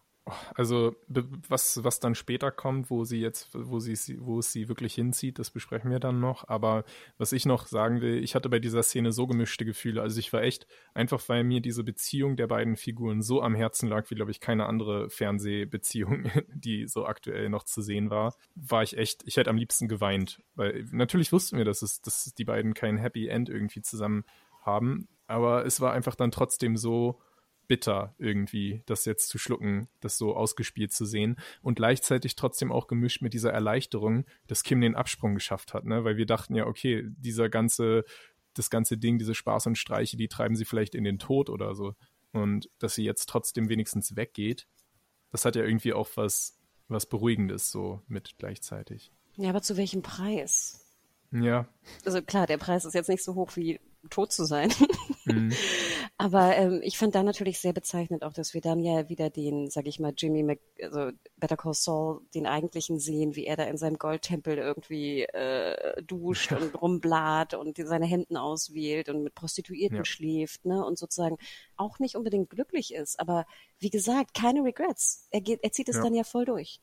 Das war die wahre Tragödie, dann auch den Schnitt zu sehen von Jimmy, der da sicherlich auch nicht mehr in der besten Phase seines Lebens war, aber es war immerhin noch Jimmy und dann von jetzt auf gleich zu Soy, diesem ja, toten Mann, der, der wirklich eigentlich nur eine Karikatur ist, ähm, die er da übernommen hat. Und das fand ich ja auch total interessant. Wir haben diese gesamte Serie wurde ja angekündigt als, wie ist eigentlich aus Jimmy McGill Saul Goodman geworden? Und wir dachten, das wird so richtig schleichend und subtil, dann so Stück für Stück erklärt und es eskaliert ganz langsam. Aber nö, also es war jetzt bis kurz vor der Serienfinale hatten wir eigentlich noch Jimmy und jetzt innerhalb von einem Schnitt ist auf einmal Saul da. Und manche fanden das sicherlich zu schnell, aber mich würde interessieren, wie du das jetzt als kreative Entscheidung gesehen hast. Ich finde es absolut verständlich. Also wenn ich versuche, mhm. mich hineinzuversetzen in, in Kim und Jimmy, denke ich so, Kim zieht ja sozusagen die Konsequenz im Sinne von, sie muss jetzt sich bestrafen. Also mhm. absolute Bestrafung. Alles, was Spaß macht, wird nicht mehr Spaß machen in Zukunft. Also wir sehen sozusagen komplett zwei unterschiedliche Herangehensweise. Kim bestraft sich, gibt ihre Anwaltslizenz auf und es ist sozusagen kompletter Null Neustart, ne, mit nichts. Mhm. Sie hat nichts und muss neu starten, bestraft sich selbst. Und Jimmy im Sinne von, da er das nicht sich traut zu tun, geht er sozusagen auf die, auf das andere Extrem und geht all in und macht sozusagen ja. jeden Schabernack äh, super gegen das Gesetz. Ich liebte auch die Szene, wo er parkt vor seinem neuen Büro und dann mhm. erstmal so den Behindertenausweis da ins Fenster hängt. Weißt du, also äh, selbst auf die ja, kleinste, bitterste ja. Arschloch, weißt ja. du, selbst das nutzt er aus. Er geht sozusagen mhm. all in. Und gerade, ich meine, Jimmy ist ja kein, ist ja kein schlechter Mensch, ne? Also so wie wir ihn jetzt auch kennen und lieben gelernt haben. Aber er geht jetzt den kompletten Arschloch-Move. Denn ich habe das Gefühl, du musst nach diesen Geschichte, nach der Geschichte mit Howard, die passiert ist, gehst du entweder bestrafst du dich selbst oder du gehst all in. Anders, glaube ich, kannst du das selber für dich nicht verarbeiten. Ja, ich äh, würde sagen, wir haben jetzt quasi diesen ersten Teil, die Rückkehr in die Serie, gut besprochen. Jetzt kommt nämlich so ein kleiner Cut auch inhaltlich. Ähm, der letzte Teil, die letzten vier Folgen, die springen ja so ein bisschen. Und wir fangen jetzt an mit der Episode Nippy. Das ist die zehnte Folge der sechsten Staffel, die auch so ein bisschen für sich selber steht. Denn inszeniert übrigens von Michelle McLaren, die ja auch bei Breaking Bad mhm. immer richtig toll war. Die hat jetzt hier nochmal ihr Abschieds ihre Abschiedsepisode. Ich würde sagen, das können wir nämlich ein bisschen kürzer halten, um äh, da noch zeitlich durchzukommen. Es spielt in Omaha 2010. Jimmy heißt gar nicht mehr Saul auch, sondern jetzt schon Gene Takawich. Äh, es spielt nach Breaking Bad. Und er hatte ja dieses Problem, dass es da ja diesen Taxifahrer in Omaha gab, der ihn wiedererkannt hat da ist schon mal ein bisschen das Blöde, dass der leider neu besetzt werden musste. Ähm, der wird jetzt gespielt von Pat Healy. Und ich muss ehrlich sagen, das hat mich schon mal ein bisschen gestört, weil ich fand es vorher schon immer ein bisschen holprig, dieses Ding, dass eben Jeans Leben oder Identität dort bedroht ist, weil ihn niemand wiedererkennt. Und äh, jetzt ist es auf einmal auch noch ein ganz anderes Gesicht. Ich glaube, das sorgt nämlich dafür, dass viele ZuschauerInnen das jetzt gar nicht verstanden haben, wer dieser Jeff auf einmal ist, als, als Gene sich versucht, in sein Leben einzuschleichen, als er sich nämlich mit seiner Mutter Marion, gespielt von der großen Fernsehgöttin Carol Burnett, anfreundet. Also ja, wie fandst du diesen ganzen Ausflug, der dann zu diesem Heist in der, in der Mall führt?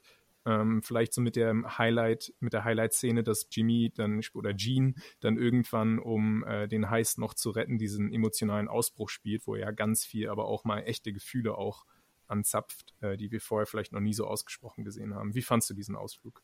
in Schwarz-Weiß. Ich fand das toll. Ich finde gerade, wie du sagst, das ist ja fast wie so eine, so eine Bottle-Episode, ne? Kann man es mhm. eigentlich ähm, bezeichnen. Nippy, äh, großartig, großartig gespielt, großartig auch von ihm erdacht, ne? Also von Jimmy. Ja. Ich liebte vor allem diese Geschichte, wie er dann sich mit diesen kleinen Kriminellen zusammentut und dann im Schnee diese, diese Mall, dieses Geschäft nach, mhm. nachzieht, mhm. ne? Und übt. Sehr methodisch, ähm, ja. Ich fand den heiß toll. Äh, ich liebte diese, diese, dieses Gedicht, was er immer sagt, weißt du? Ich weiß nicht, two und three, three ja. of these und, und weiß nicht, seventeen. Genau. ich fand's toll. Und dann natürlich der große Moment, wo er ausrutscht und dann, wie du sagst, diese, diese, ich finde, es, es, es sagt uns einfach so viel zu Jimmy. Ich habe ja auch immer das Gefühl, dass mhm. Jimmy auch der totale eigentlich Menschenfreund ist. Also klar, er, er mhm. faked es, ne? er, er liest sich dann die Sportergebnisse durch, um besser mit ihnen reden zu können. Aber ich glaube auch, dass er ein bisschen Spaß dran hat, seine Cinnamon ja. Buns da irgendwie. Er unterhält sich gern mit Menschen. Genau, und er macht es ja auch super. Und wie gesagt, klar, es ist fake, aber ich glaube trotzdem, dass er es auch mag, weißt du, wenn er seine, seine ähm, Kolleginnen verabschiedet, ne, Bye Ladies und Bye mhm. Jean und sowas. Er ist ja komplett, ne, er macht irgendwie ja. einen, einen Gruß an den, an den Bodenbohnerfahrer Dude, weißt du, er kennt ja auch alle da in der, in der Mall. Mhm. Ich fand's, ich fand's toll. Ich fand's wirklich toll. Und dann dieser Outburst, wie du schon sagst, er kann, er kann sich ja daran bedienen, weil er es ja auch fühlt, weißt du? Hm. Ich finde es sehr interessant, dass es dir so gefallen hat, weil wenn man einfach mal so ein bisschen sich umschaut, ist das natürlich die Folge, die am umstrittensten war. Und ich glaube, viele haben sie auch sehr gehasst. Ich war irgendwo dazwischen, also sie hat mir auch großen Spaß gemacht beim Schauen, aber ich hatte wieder dieses alte Ding, äh, so ein bisschen diese Ungeduld innerlich. Ich dachte mir, okay, viertletzte Folge, ähm, was passiert hier gerade? Warum ist das relevant?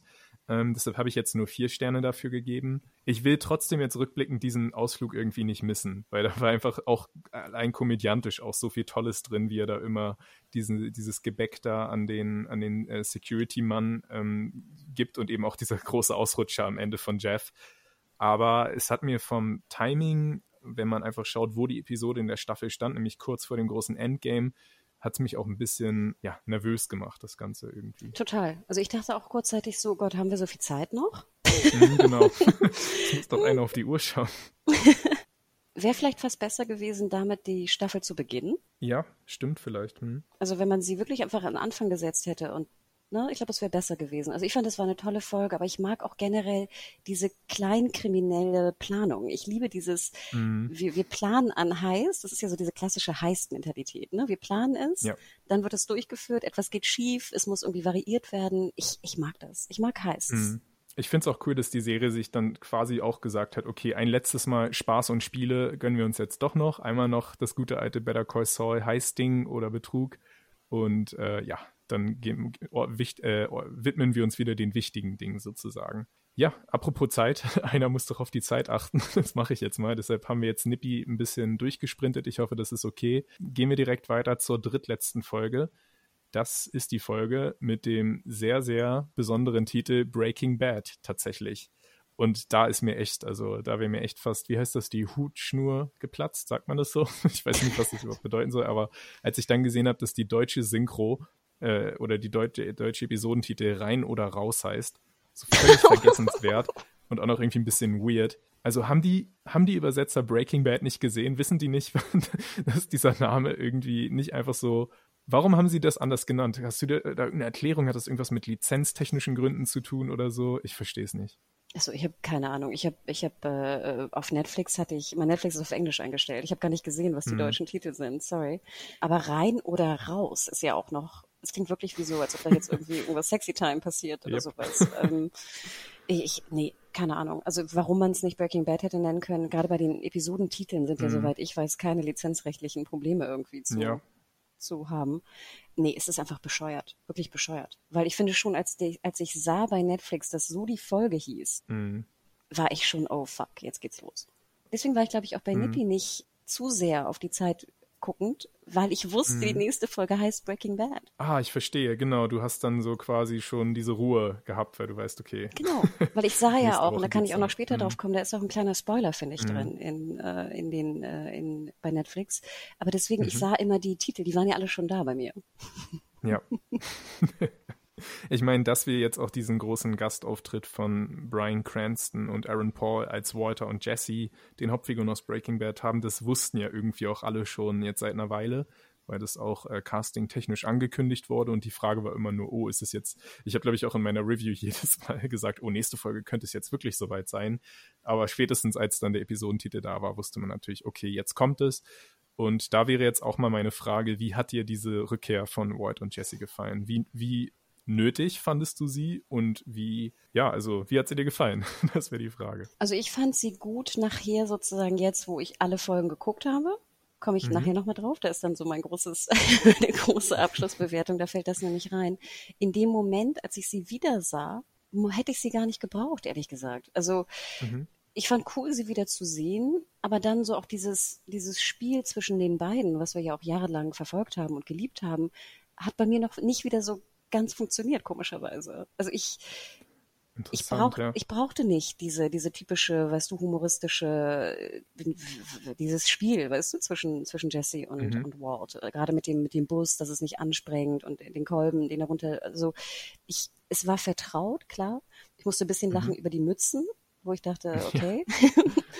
Sie haben versucht, von, von Aaron Paul so viel wie möglich zu verstecken, glaube ich, einfach weil man ihn nicht mehr vielleicht als äh, Mitte 20-Jährigen sonst abkaufen würde.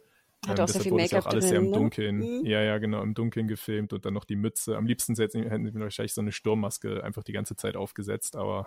ich finde, es, es funktionierte. Also es klappte. Ich fand, das ja. war überhaupt kein Ding. Aber ich ich habe mich gefreut und wie gesagt, im großen Kontext der Folgen fand ich es sehr, sehr sinnvoll mhm. und wichtig. Aber jetzt in dem Moment war ich jetzt nicht so, oh yeah, wir sehen die beiden wieder. Weil ich muss auch immer sagen, ich fand das Zusammenspiel zwischen Kim und Jimmy persönlich immer spannender als zwischen Walt und Jesse. Sorry. Oha, mhm. das sind yep. ganz schön große Worte. ähm, ich muss sagen, also für mich hat es voll funktioniert und ich fand vor allem das cool, dass, ich hatte es ja vorhin schon gesagt, Breaking Bad oder Better Call Saul hat als Prequel nie versucht, irgendwie äh, sich an Breaking Bad zu vergehen, um sich selbst irgendwie interessanter zu machen, sondern sie haben Breaking Bad immer un unberührt gelassen und eher noch was dazugegeben, so nicht was weggenommen. Und so fand ich es eben auch hier so, dass wir einfach nicht jetzt irgendwie eine krasse Enthüllung haben, dass jetzt irgendwie das und das auch noch passiert ist damals zwischen Walt und Jesse, was wir aber jetzt erst in dem Prequel sechs Jahre später oder sogar noch länger, zehn Jahre später erfahren, sondern dass man einfach gesagt hat, okay, wir müssen hier einen Moment nehmen, der steht so quasi repräsentativ für das gesamte Gefühl, was diese Beziehung damals ausgemacht hat und deshalb verändert das auch nichts an der Blickweise auf Breaking Bad. Und deshalb, das hat mir schon sehr, sehr gut gefallen das wiederum setzt dann natürlich auch die Frage in Gange, wie relevant jetzt das Ganze war. Aber generell musste natürlich auch so ein Gastauftritt kommen. Ne? Also es war eigentlich unmöglich, sich das vorzustellen, dass es nicht passiert, oder? Aber Björn, ich finde, wenn ich jetzt drüber nachdenke, ich finde, Better Call Saul hatte es eigentlich nicht nötig. Mhm nötig nicht unbedingt, aber es war irgendwie so, ich weiß nicht, also ich habe es schon auch erwartet, dass es kommen musste, ähm, von Anfang an haben wir es, glaube ich, erwartet. Irgendwie in den ersten zwei Staffeln Better Call Saul hat man ja immer irgendwie auch im Hintergrund geschaut, wenn er dann irgendwo mal in einem Restaurant saß, ob da vielleicht Walter mit Skylar gerade beim Abendessen sitzt oder so. Und deshalb finde ich es irgendwie, ich finde vor allem ist es auch von Breaking Bad, von diesem großen Altveteran, dann nochmal so eine Verbeugung auch vor Better Call Saul, dass sie sagen, you did well, ihr seid gut, ihr, habt, äh, ihr seid jetzt hier auch auf Augenhöhe mit uns. Also so eine Art, ja, gegenseitige eher Erbietung, dass sie dort auch nochmal vorbeischauen. So habe ich es ein bisschen wahrgenommen. Ich habe es eher so ein bisschen wahrgenommen mit im Sinne von, wir kommen jetzt, um euch noch ein bisschen zu unterstützen, so, so ein bisschen. Mhm. Ich weiß Nochmal nicht, die Quoten hochpushen gegen Ende. Ja, so. Und deswegen mhm. war es für mich, war es nicht nötig. Aber mich erinnert das immer so ein bisschen an Star Trek Enterprise war es, glaube ich. Klar, Viele mögen die Serie nicht. Ich habe sie sehr gern gesehen damals. Und dann kam das Finale und sie haben sozusagen lauter alle Charaktere gefühlt irgendwie aus äh, Next Generation zurückgeholt. Und die haben dann eigentlich das Finale von Enterprise be, ähm, äh, ja bespielt und unsere Charaktere, die wir jetzt also über Staffeln verfolgt haben, ich glaube es waren nur drei oder vier, glaube ich, hatte Enterprise nur, spielten dann gar keine Rolle mehr und es fühlte sich an wie irgendwie eine normale TNG-Folge. Und das war so super unbefriedigend, weil du dachtest, sie haben jetzt einfach, sie holen die, die, old, die alten Leute wieder, weil sie mhm. den, die, die eigentlich dort sind, nicht das Finale bestreiten lassen. Sie haben und die so ein bisschen entwertet dann. Total. Und komischerweise ja. nicht, dass das hier der Fall war. Auf gar keinen Fall. Es war ja auch, es war ja sehr kurz. Ich weiß ja nicht, wie, wie viele Minuten waren die überhaupt zu sehen. Das haben sie ja wirklich sehr, sehr, sehr kurz gemacht. Und es war eigentlich mehr so, wie du schon sagst. Ich glaube, die Intention war wie so eine, äh, wir grüßen euch, ne? Und mm, wir, genau. wir, wir, wir geben euch, ne, wir, es ist ehrwürdig, was ihr geleistet habt und wir kommen nur einfach kurz vorbei und sind dann wieder weg. Ne? Ihr, ihr, mhm. ihr rockt die Show. Trotzdem musste ich mich da so ein bisschen, so ein Stück weit dran erinnern und dachte mir, wie gesagt, mhm. ich hätte, ich hätte es nicht gebraucht. Ich finde, man hätte es auch weglassen können. Interessant, ja. Da sind wir, glaube ich, wirklich dann auch ein bisschen anderer Meinung, aber da freue ich mich ja immer, wenn das auch mal passiert. und ähm, ich, mir ist gerade noch eingefallen, dass es aber ein Stück weit auch noch vielleicht, ich weiß nicht, was du davon hältst, auch charakterisierungstechnisch sehr viel Sinn macht, dass Walt und Jesse nochmal zurückkommen, weil gerade wenn es dann auf das Finale zugeht, und da sprechen wir dann gleich nochmal genauer drüber, unterstreicht Better Call Saul ja immer wieder auch so, was jetzt eigentlich der Unterschied in dem Ausgang ist zwischen Breaking Bad und Better Call Saul. Und da so ein bisschen immer mit dieser Parallele zwischen einmal den Figuren Walt und Saul, dass die beiden eigentlich in einer, in, in, in einer ähnlichen Situation am Ende stecken und dann unterschiedliche Entscheidungen treffen.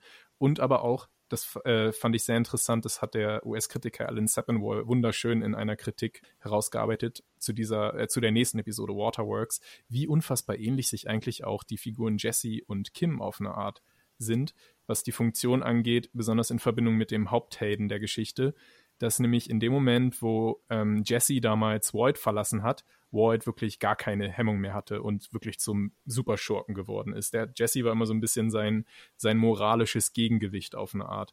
Und bei Kim ist es ja genauso. Also wir haben ja gerade erzählt, Kim verlässt äh, Jimmy und in dem Moment ist er sofort Saul Goodman, der Bösewicht.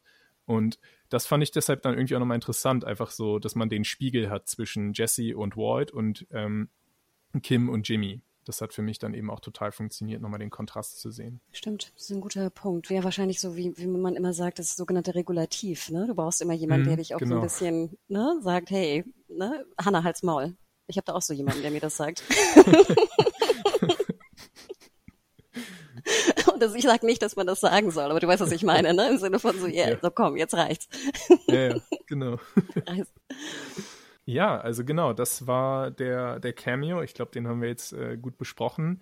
Was passierte noch in der Folge Breaking Bad? Da haben wir nämlich dann auch noch im Jahr 2010 dann wieder den Moment, wo Gene an seinem 50. Geburtstag übrigens, also Saul, äh, 50, äh, der 50er ist immer so ein besonderes Datum in diesem äh, Universum, weil ja auch Walt damals, äh, die ganze Geschichte ging los um seinen 50. 50. Geburtstag herum. Und Jimmy, äh, Gene oder Jimmy, wie auch immer wir ihn nennen, ihr wisst, wen wir meinen, die Hauptfigur von Odenkirk, der ruft bei seiner alten Sekretärin Francesca an oder er kriegt den Anruf. Und das ist jetzt auch mal für die, äh, quasi für die Lore des Universums interessant, denn Francesca hat so ein paar Infos auch auf Lager, was eigentlich nach Breaking Bad passiert ist. Jetzt nicht so wirklich die super relevanten, aber zum Beispiel, was wurde aus Yul Babineau, dem damaligen Publikumsliebling? Der hat sich, wenn wir das glauben können, irgendwie bis New Orleans durchgeschlagen und lebt da jetzt. Also der ist anscheinend nicht äh, umgekommen oder im, im Knast gelandet und wir kriegen noch so ein paar andere Sachen mit. Und besonders interessant für Jimmy natürlich, oder für Jean, was eigentlich aus Kim geworden ist. Und für ihn ist da auch die Info, dass sie sich einmal nach ihm erkundigt hat und er schließt dann gleich, oha, sie liebt mich noch, ich muss sofort bei ihr anrufen. Also wie fandst du denn das Ganze? Ich liebte diesen, die, ich glaube, die, die, die Folge beginnt ja auch, ne, mit Francesca, mhm. wie sie da mit ihren, ähm, mit ihren Vermietungsdudes zu tun genau. hat, ne? das ist auch toll. ich, ich fand's toll. Also am Anfang dachte ich ja, okay, ist das Francesca? Ich musste so kurzzeitig überlegen, ob ich sie wiedererkenne. Mhm. Und dann mit dem Telefon, dann auch diese, wo das Geld versteckt ist. Ich weiß nicht, das sind mhm. alles so Kleinigkeiten, die ich einfach wahnsinnig liebe. Und es war ziemlich lang, ne? Also wenn wir, sage ich mal, von ja ne, bis es dann zum Call kommt und diese Informationen gedroppt werden. Aber ich fand, es war auch so subtil. Und natürlich hören wir so ein paar Informationen, aber ich fand, es war jetzt nicht, der macht dies, der ist dort, mhm. weißt du, der hat jetzt Frau und Kinder und ist glücklich, sondern es war nur ja, so, ja. es war so subtil. Und ich fand, es hat für mich genau. hundertprozentig genau. funktioniert. Und ich fand dann auch sehr schön dieses, dass wir dann Saul sehen, wie er anruft. Ich glaube, das haben wir ihn dann kurz danach und sich mhm. furchtbar aufregt. Wir wissen aber gar nicht warum. Super inszeniert, ne? Was für eine interessante Entscheidung, einfach den äh, das alles tonlos zu hören oder nur von außen aus. Ja, und das ist natürlich so ein simples Stilmittel, ne? Du wirst hm. so ein Foreshadowing und es wird wahrscheinlich irgendwann aufgeklärt, aber das ist einfach, es funktioniert. Und ich, ich weiß, dass ich in dem Moment manipuliert werde, aber ich liebe es. Ja, also für mich hat es auch super funktioniert, besonders eben diese emotionale Ausbruchsszene, die äh, Bob Odenkirk dann spielen konnte. Ja, also, und mich hat auch das mit You einfach total gefreut. Ich habe ja dann jetzt am Wochenende auch nochmal eine, eine kleine Fotostrecke gemacht mit möglichen Spin-off-Ideen, die natürlich nicht mehr umgesetzt werden, weil äh, das Kapitel Breaking Bad Better Call Saul jetzt ja wirklich endgültig abgeschlossen ist. Äh, und ein mögliches Spin-off war für mich auch äh, The Big Easy, wie einfach Ewell in New Orleans so sein Ding macht und vielleicht so kleinkriminelle Aufträge hat und er läuft da mal mit irgendeinem, irgendeinem Strohhut rum und ja, also Jewel bin ich ein großer Fan und ich habe mich gefreut, dass er nochmal erwähnt wurde. Also ich hätte auch fast gerne einen Spin-off mit Francesca, weil ich auch diesen, diesen trockenen Humor von ihr sehr mag, wo sie doch auch, ja, wo super. er doch fragt so, wie geht's dir? Und sie sagt so, ja, Prinz Renier wartet gerade, hat, hat um meine Hand angehalten und wartet mit einem Privatjet auf mich und so. Ich meine, wir wissen nicht, ob es stimmt. Vielleicht stimmt es ja sogar. ja, also ich, äh, aber ich gebe dir recht. Also Kleinkriminalität ist jetzt ja auch immer noch wichtig, auch in der Folge. Mhm. Und ich, ich könnte, glaube ich, auch stundenlang einfach zugucken, wie so diese kleinkriminellen Geschichten sich erspinnen. Und das finde ich ja auch so schön. Es geht ja nicht, wie jetzt irgendwie bei, bei anderen Filmen oder sowas, um hunderte von Millionen, die ergaunert werden müssen, weißt du, um den größten mhm. Heist aller Zeiten, sondern es geht halt um drei Armani-Anzüge und drei Handtaschen. ja, genau. Ja, damit kommen wir dann auch zu dem, zu dem äh, neuen Heist, den sich Gene ausgedacht hat in Omaha. Und also das ist ja, wenn man sich den einfach mal anschaut, was die Idee ist, nämlich reiche Geschäftsmänner, die irgendwie auch ein bisschen Unsympathen sind oder ein bisschen dolle abzufüllen und die dann später, wenn sie dann äh, betäubt in ihrem Haus schlafen, auszurauben. Das ist ja schon, also da hört man ja richtig raus, wie Gene oder Jimmy Kim vermisst, weil so dieses ganze Leute in Bars abfüllen, das war ja immer so deren Ding. Ne? Und das läuft auch eine Weile ganz gut. Da zusammen mit Jeff und Buddy macht er das wieder, bis dann eben dieser Mr. Link, heißt er, glaube ich, kommt, gespielt von Kevin Sussman, den man als Stewart aus Big Bang Theory kennt. Habe ich mich auch sehr gefreut, dass er sich hier in diesem Universum nochmal verewigen darf, weil ich den, den Typen einfach sehr sympathisch finde. Da ist nämlich das Problem, der hat jetzt Krebs und da kriegt Buddy Gewissensbisse, den auszurauben. Und da schaltet Saul dann, oder Jean, sorry, dass ich jetzt immer die Namen durcheinander werfe, ähm, wirklich in so einen Modus, den ich noch so gar nicht kannte. Also in so einen völlig hasserfüllten, ich breche da jetzt trotzdem ein. Und das ist eben dann auch dieses fatale letzte Bild dieser Folge, wie Jimmy das Fenster zur Wohnung äh, oder zum Haus von dem Opfer einbricht.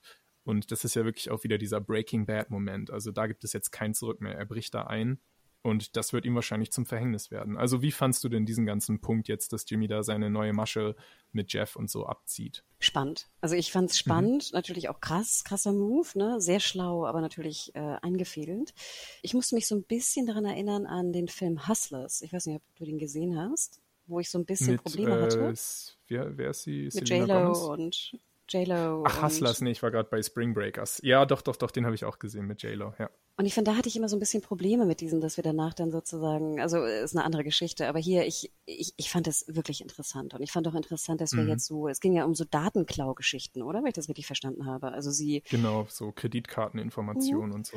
Und ich fand es ja auch sehr schlau im Sinne von, dass sie es gar nicht merken und erst irgendwie vier, fünf Monate später haben sie dann die, mhm. die Abrechnung oder Abbuchung oder was auch immer. Also ich fand, es war ein genialer, wirklich bis zum letzten äh, ausgedachtes Ding, auch mit den, den Passwörtern, ne? Also solche Geschichten mhm. fand ich wirklich, wirklich extrem schlau. Und das störte mich dann auch wieder so ein bisschen, weil ich dachte mir, alles wird so schlau bedacht, alles wird so schlau ausgetimt, ne? Bis zum mhm. Tape, bis zu dem kleinsten Punkt. Und dann sagt er einfach, nee, drei Stunden später, ich gehe jetzt trotzdem rein. Und ja. da hatte ich so ein bisschen, fehlte mir so ein bisschen die Motivation, warum denn dieses Risiko mhm. eingehen? Ihr habt es doch schon irgendwie zigmal gemacht. Mach's doch einfach nächstes Mal. Who cares? Lasst ihn doch einfach aus. Total. Das ist wirklich ein altes Better Call Saul Problem. Ne? Das hat uns bei Gus schon manchmal gestört, dass der einfach immer so erhaben war, bis er dann aus Storygründen dann doch mal irgendwie doof sein musste. Und du hast es ja vorhin auch bei Lalo erwähnt. Ne? Also overpowered bis zum geht nicht mehr. Dadurch fanden wir ihn immer cool, aber dann kann er halt irgendwie auch nicht stürzen. Und wenn er stürzt, dann ist es dann irgendwie unglaubwürdig. Und ja, würde ich dir zustimmen, dass wir in dem Fall auch wieder so eine Situation haben mit Saw jetzt. Ja, weil nochmal die Motivation. Also, hm. warum? Warum das Risiko eingehen? Das ja. Risiko ist viel zu hoch als den Ertrag, den du jetzt da rausziehen könntest. Man könnte ein bisschen viel reininterpretieren. Wir hatten ja besonders jetzt auch in dieser Folge den Flashback hin zu Void, dass äh, Jimmy einfach irgendwie einen Hass auf diesen Mann hat, dem er ein bisschen vorwirft, dass er sein Leben ruiniert hat, weil er deshalb jetzt nur in Omaha unter neuer Identität festsitzt.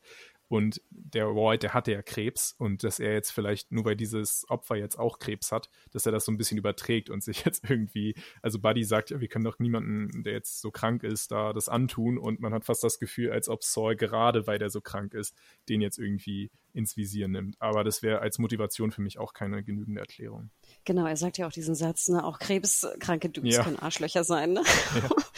ähm, und da hast du recht. Vielleicht ist das wirklich der Punkt, der ihn da antreibt, ne? die Erinnerung an Walt. Aber trotzdem ist, nee, ich, ich weiß nicht. Mhm. Und gerade Buddy und so zieht ja auch den Rückzieher. Und ich hätte es, glaube ich, verstanden, mhm. wenn es dann nicht drei Stunden später gewesen wäre. Also wenn das Risiko dann vielleicht doch noch ein Tick geringer ist. Ich finde, so hätte ich es, glaube ich, eher konzipiert. Also dass die Entscheidung, mhm. dass er doch einbricht, schneller geschieht. Aber drei Stunden später, wo sie wissen, dass wahrscheinlich die, die ähm, Betäubungsmedikamente schon höchstwahrscheinlich aufgehört haben und klar, ja. er testet es, aber das, ich hätte das Risiko irgendwie noch minimiert. Mhm. Oder dass er dann ja. besonders reich ist oder besonders irgendwas hat, er besitzt irgendwas, was sie unbedingt wollen, weißt du? Also irgendwie gib mir noch einen Motivationsfaktor, der es schlüssiger macht. Ja, voll. Ähm, das ist wirklich, also was besonders schade daran ist, ist, dass es eben auch so für, die, für den Ausgang der Serie ein Schlüsselmoment ist, weil das ist ja der Moment dieser Entscheidung, ähm, wo es mit, mit Saul zu Ende geht. Also das wird ihm ja am Ende das Genick brechen. Da, damit es ja los. Ähm, und wenn das so ein entscheidender Punkt ist, dann muss der einfach besser begründet werden auch. Ich habe 4,5 Sterne trotzdem gegeben, weil ich glaube ich schon ganz schön eingelullt war, auch durch das Wiedersehen mit Walt und Jesse und ähm, einfach auch die Vorfreude.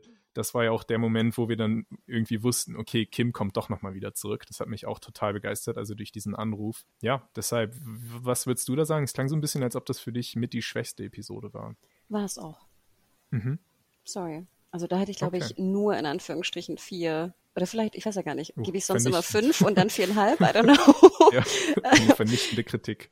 ähm, ich, vielleicht war auch meine Erwartung beim Titel zu hoch. Kann mhm. ja auch sein. Ja, das, da ja. haben dann die deutschen Übersetzer vielleicht eigentlich sogar was Gutes gemacht, indem sie so ein bisschen den Druck rausnehmen und, und, das mit Breaking Bad abändern. Man hätte ja, den also. Titel ja auch machen können, Breaking and Entering oder so.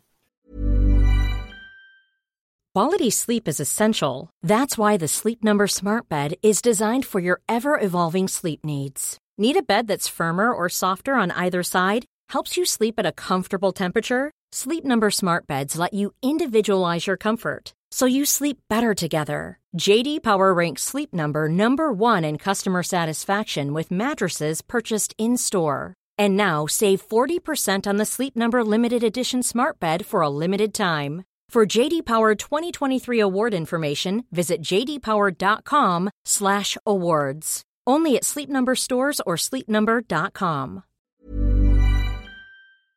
Dann kommen wir jetzt tatsächlich schon zur vorletzten Folge. Oh Gott, es wird langsam wird's ernst. Die Folge heißt Waterworks, im Deutschen Tränen. Ja, gut. Äh, inszeniert nun wieder von Vince Gilligan und das war für mich irgendwie auch emotional. Der hier wirklich sein letztes Mal oder das letzte Mal nochmal selbst Hand anlegt, also Regie und Drehbuch von Vince Gilligan. Und das, damit endet ja für ihn das Kapitel Breaking Bad und Better Call Saul einfach. Und wenn man bedenkt, dass er wirklich so ein bisschen, Peter Gould hat natürlich als Showrunner dann am Ende Better Call Saul gesteuert, aber Vince Gilligan hat es einfach alles losgetreten. Und dass das jetzt für ihn der Abschluss ist, das hat mich schon ein bisschen berührt. Und ich bin auch deshalb so froh, dass es so eine tolle Episode geworden ist. Ich habe da auch wieder die fünf Sterne gezogen. Und ich würde jetzt einfach mal wieder behaupten, dir hat es auch super gefallen, weil wir einfach, das ist die Kim-Episode, oder? Also, was yep. ist denn deine Meinung? Yep. Yep. Hat. Yep. oh Gott, nein, das hat mir nicht gefallen. nein, also ich, also ich muss ja sagen, ich, ich liebe schon, ich weiß nicht, das ist auch wieder ein simples Stilmittel und mich kann man da sehr, sehr einfach begeistern. Ich liebe, wenn wir schwarz-weiß im Schnee sehen und ich liebe, wenn wir schwarz-weiß mhm. in der Sonne sehen. Mhm. Und wenn wir, weißt du, wenn es ganz, ganz heiß ist und so fast so flimmert und dann sehen wir es in Schwarz-Weiß und wir sehen Palmen in Schwarz-Weiß. Ich, ich weiß auch nicht. Ich finde, es ist wunder, wunderschön und ich mag diese, diese Art von Variation. Es gibt ja auch viele, die das mit dem Schwarz-Weiß total genervt hat, weil jetzt die letzten sechs Folgen so viel in Schwarz-Weiß auch waren. Also aber ich, ich bin auch super. ein Freund davon. Ja. Also ich fand's super. Ich finde es auch für die zeitliche Einordnung toll. Ich meine, stell mal vor, alles mhm. wäre gleich gewesen und dann sehen wir immer hier Unterschrift, weißt du, zehn Jahre später, 2010, bumm, 2000. Ja, ja, ja, das wäre sehr ungeschickt. Obwohl ich es ein bisschen, ein bisschen fast zu edgy finde, dass so, also Schwarz-Weiß-Szenen sind, Szenen sind ja oft Rückblick in die Vergangenheit und da wirkt es so ein bisschen so, als ob Gilligan und so gesagt haben, wow, okay, es wäre jetzt aber richtig krass, wenn Schwarz-Weiß die Zukunft wäre. Also. Ja, ich glaube, das war so eine Idee, die sie irgendwann mal hatten und dann mussten sie ja mit weitergehen, weißt du? Ja.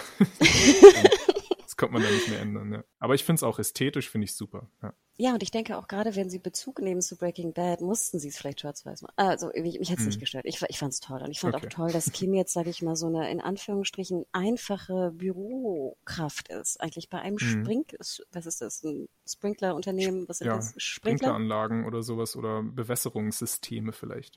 Und ich fand es war auch so cool und ziemlich logisch, dass sie jetzt so eine Katalogslady ist, weil ich ja denke, wenn hm. du so mhm. Kataloge machst und so, musst du ja auch sehr präzise sein. Ne? Du müssen, die Nummern mhm. müssen stimmen, die, die Texte und sowas also dass Kim dann sich, sage ich mal, einen Job sucht, wo diese Exaktheit, die sie ja immer hatte, ne, mhm. ne? auch in den Cases, sie hat ja alles immer bis aufs letzte Pünktchen irgendwie.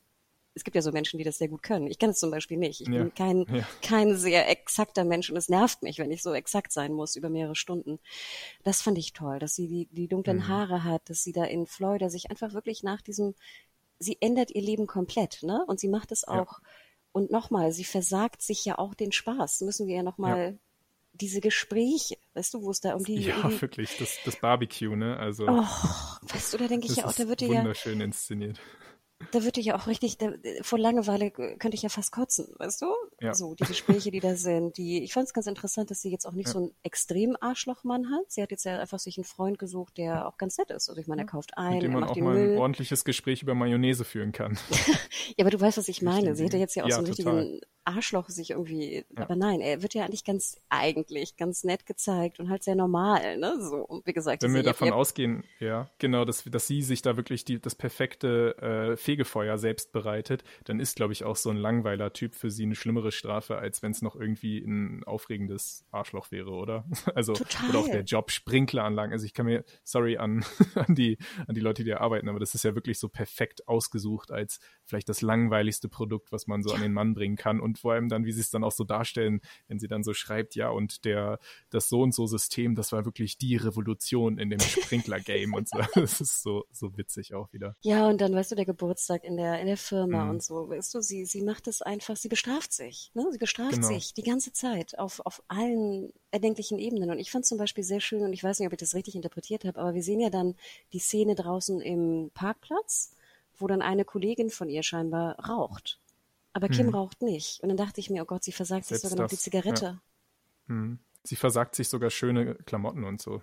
Alles. die Ja, dieser Rock, Sachen, ne? Und- trägt und so, ja. Ja, die Haare. Aber- ne? Sie, ihr, ihr Mhm. Pferdeschwanz ist gar nicht da. Dieser gezwirbelte, äh, sehr bewusst Mhm. gezwirbelte Pferdeschwanz ist nicht da. Also Aber alle Strafe ist anscheinend nicht genug für sie. Also wie wir dann sehen, reicht es einfach nicht. Das schlechte Gewissen hat sie nie verlassen. Und das wird dann nochmal besonders getriggert durch den Anruf von Saul, den wir jetzt auch endlich hören, der sie dazu bewegt, letztendlich diese halbe, halbherzige Strafe jetzt nochmal wirklich bewusst anzugehen, nach Albuquerque zurückzukehren und endlich diese Angelegenheit zu klären. Also, dass sie wirklich die Witwe Cheryl aufsucht, ihr alles erzählt, wirklich alles, alles und das dann auch nochmal äh, ja, bei, bei den Behörden quasi einreicht, um sich selbst zu belasten und hoffentlich dann jetzt wirklich ja, so das Gefühl zu haben, das ist jetzt genug Strafe. ich glaube, sie merkt, dass er halt überhaupt keine Reue zeigt. Zero. Mhm. Und sich keine Gedanken darüber macht oder, oder kaum Gewissensbisse hat. Er hat es irgendwie noch nicht gecheckt, habe ich das Gefühl. Und deswegen habe ich das Gefühl, dass sie dann entscheidet, sie muss noch mehr tun. Die Bestrafung, die sie Mhm. jetzt durchlebt, ist nicht genug für das, was sie getan haben. Vielleicht auch als Inspiration für ihn oder das er nicht, oder? Das wäre dann schon ein bisschen zu weit gedacht wahrscheinlich. Nee, eher für die Sache. Mhm. Genau, ich habe immer das Gefühl, du hast, du siehst die Sache, das ist passiert. Howard ist tot. Ich Mhm. bestrafe mich jetzt durch mein Leben, das ich hier führe. Aber es reicht nicht, weil der andere, Ja. der involviert war, gar nichts. Der tut nichts. Ja. Ne? Es ist nicht genug. Und das war eine tolle Szene. Also wie sie da zu Cheryl geht und äh, what the fuck. Oh. Ja, und dann auch der emotionale Ausbruch im Bus. Ähm, also, ich finde es ja, also wir wissen ja beide, dass Seahorn ähm, so ziemlich die stärkste Schauspielerin ist, die es im Fernsehen gerade gibt. Und wenn die Emmys jetzt diesmal haben sie ja wenigstens nominiert, nicht den Preis an sie geben, dann, ja, dann werden wir beide, glaube ich, zu Berserkern. also, ist jetzt verdient. Und auch diese, also wie sie das spielt, wirklich diese sehr ausufernden Emotionen, was wir auch überhaupt nicht von dem Charakter kennen, das war natürlich wahnsinnig beeindruckend, gerade weil es so untypisch war für Kim. Aber ich finde tatsächlich, die noch stärkeren Momente sind dann weiterhin die, wo sie einfach wirklich ihr langweiliges Leben mit so einer, mit so einer Müdigkeit in den Augen erträgt und so, also dieses Subtilere, aber trotzdem das auch mal so ins andere äh, Extrem zu sehen, das hat mich echt ganz schön getroffen. Und ich denke mal dich auch, oder? Ja, ich fand den Outburst halt so bezeichnend, weil das, was ich vorhin auch schon sagte, es ist ja alles immer so eingepackt bei ihr, alle Emotionen, Mhm. weißt du? Genau. Alles ist sozusagen verpackt, alles wird nur gesagt, indem sie es wahrscheinlich dreimal überdenkt, was sie jetzt sagen darf, was nicht. Ne? Wir haben es mal so in ganz kleinen Momenten mal gesehen, wie es dann irgendwie so rauskommt, aber es ist, es ist ja wie gesagt alles unterm Deckel. Und hier habe ich wirklich das Gefühl, dass der Deckel wirklich mal aufbricht und dann merkst du erstmal, was für Emotionen da drin sind, die einfach wirklich mal rauskommen. Und es ist ja wirklich, wie du schon Mhm. sagst, es ist ja äh, Wahnsinn, da überhaupt zuschauen zu müssen. Ja, eine andere Szene, die ich emotional, die auf eine ganz andere Art emotional getroffen hat, einfach weil sie so kalt war. Das war natürlich der Flashback zu der Scheidung von Kim und Jimmy, wo sie eben auch nochmal bei ihm im Büro ist, damit sie da vor Francescas Augen die Scheidungspapiere unterzeichnen. Und das hat einfach so wehgetan, weil wir da den Saw in seiner ekelsten Form erleben, wie er Kim keines keines äh, ehrlichen Wortes irgendwie also er versucht ja wirklich nur sie zu provozieren. Und dann, da, ich habe ja irgendwann mal, als wir angefangen haben, ähm, mit der letzten Staffel, habe ich gesagt, was ich einfach nie verstehen werde, was sie nicht mehr erklären können in meinen Augen, weil zu wenig Zeit übrig ist, wie aus dem netten Jimmy am Ende dieser Typ werden kann, der seine Sekretärin da irgendwie mit sexistischen Sprüchen belegt. Das hat einfach, das war eine Facette, die nie stattgefunden hat. Und selbst das erklären sie jetzt, weil er macht es natürlich das erste Mal, wo wir es sehen, vor Kim. Einfach um sie noch extra über den, über den Rand der Provokation zu stoßen. Aber sie lässt, also sie bleibt wie immer super cool und lässt sich nicht provozieren. Sweet Cheeks. Mhm. Genau. Ja, ich habe auch das Gefühl, ich meine, Jimmy ist ja auch der, der König des, äh, des Verdrängens, ne? Also das, was wir vorhin mhm. ja schon, und ich glaube, Natürlich kann man jetzt auch vermuten, dass er es vielleicht auch ein Stück weit spielt, um es vielleicht auch sich und auch ihr einfacher zu machen. Ja. Im Sinne von. Ach so, oh, das ist, das habe ich so gar nicht äh, bedacht bisher. Das wäre interessant. Weil je ja. arschiger er ist, könnte man ja sagen, okay, dann fängt sie hoffentlich neu an und denkt nicht mehr an ihn. Mhm. Aber ich glaube, hier soll es wirklich diese, ne, diese, dieser, dieser Endpunkt eigentlich schon von, oder der Weg zum Endpunkt äh, verdeutlichen. Aber ja, sehr, sehr, sehr stark. Aber zum Beispiel da auch alles eingepackt bei mhm. Kim. Direkt im Anschluss haben wir dann auch das zweite Cameo von Aaron Paul. Und das hat bei mir dann noch besser funktioniert als das erste, weil das hatte ich dann gar nicht mehr erwartet. Ich dachte so, ja, okay, jetzt haben wir unser Cameo bekommen und auf einmal steht er da schon wieder und auch in der Szene, die irgendwie, also auch super für Kim war, ne? wie, wie dann eben Jesse in seiner alten Jesse-Manier so ein bisschen doof daherredet und glaube ich auch ihr nochmal schmerzlich vor Augen führt, ihr Pro Bono-Lebenswerk, eben solche Typen, so kleinkriminelle Ganoven dann rauszuholen und dann von so einem dann zu hören, wie der null Reue hat, sondern sich sogar äh, feiert, wenn dann irgendwie seine Kumpels und er mit irgendwas durchgekommen sind, einfach weil sie einen tollen Anwalt hatten. Das ist, glaube ich, für sie auch nochmal so ein kleiner Minischlag in die Magengrube. Und besonders cool fand ich dann auch, wie, wie sie am Ende dann die Zigarette aufraucht und so in die Nacht läuft in den Regen. Das war irgendwie ein sehr cooler Abgang. Das hatte eher was Superheldenmäßiges, so, dass sie jetzt wieder, keine Ahnung, zurück in die Nacht und so. Also wie hat dir denn dieser Moment gefallen, dass wir Jesse auch noch ein zweites Mal sehen? Ja. Also da ging es mir genauso wie bei dir, dass ich, da war ich dann überrascht. Und ich muss auch ganz ehrlich sagen, ich glaube, ich hätte fast nur Jesse wiedergeholt statt Walt und Jesse. Mhm. Walt kommt ja dann in der nächsten Folge, ne? Aber da, wenn wir gleich drüber reden, da habe ich auch einen Grund, warum das für mich perfekt war, dass er da auch nochmal wieder dabei war. Nein, also es war, es war toll und äh, ja, war auch ein Abschluss, ne? Also für sie wirklich, jetzt hat sie wirklich hoffentlich damit abgeschlossen, geht in Regen. Es regnet ja auch ungewöhnlich mhm. in, äh, in Albuquerque.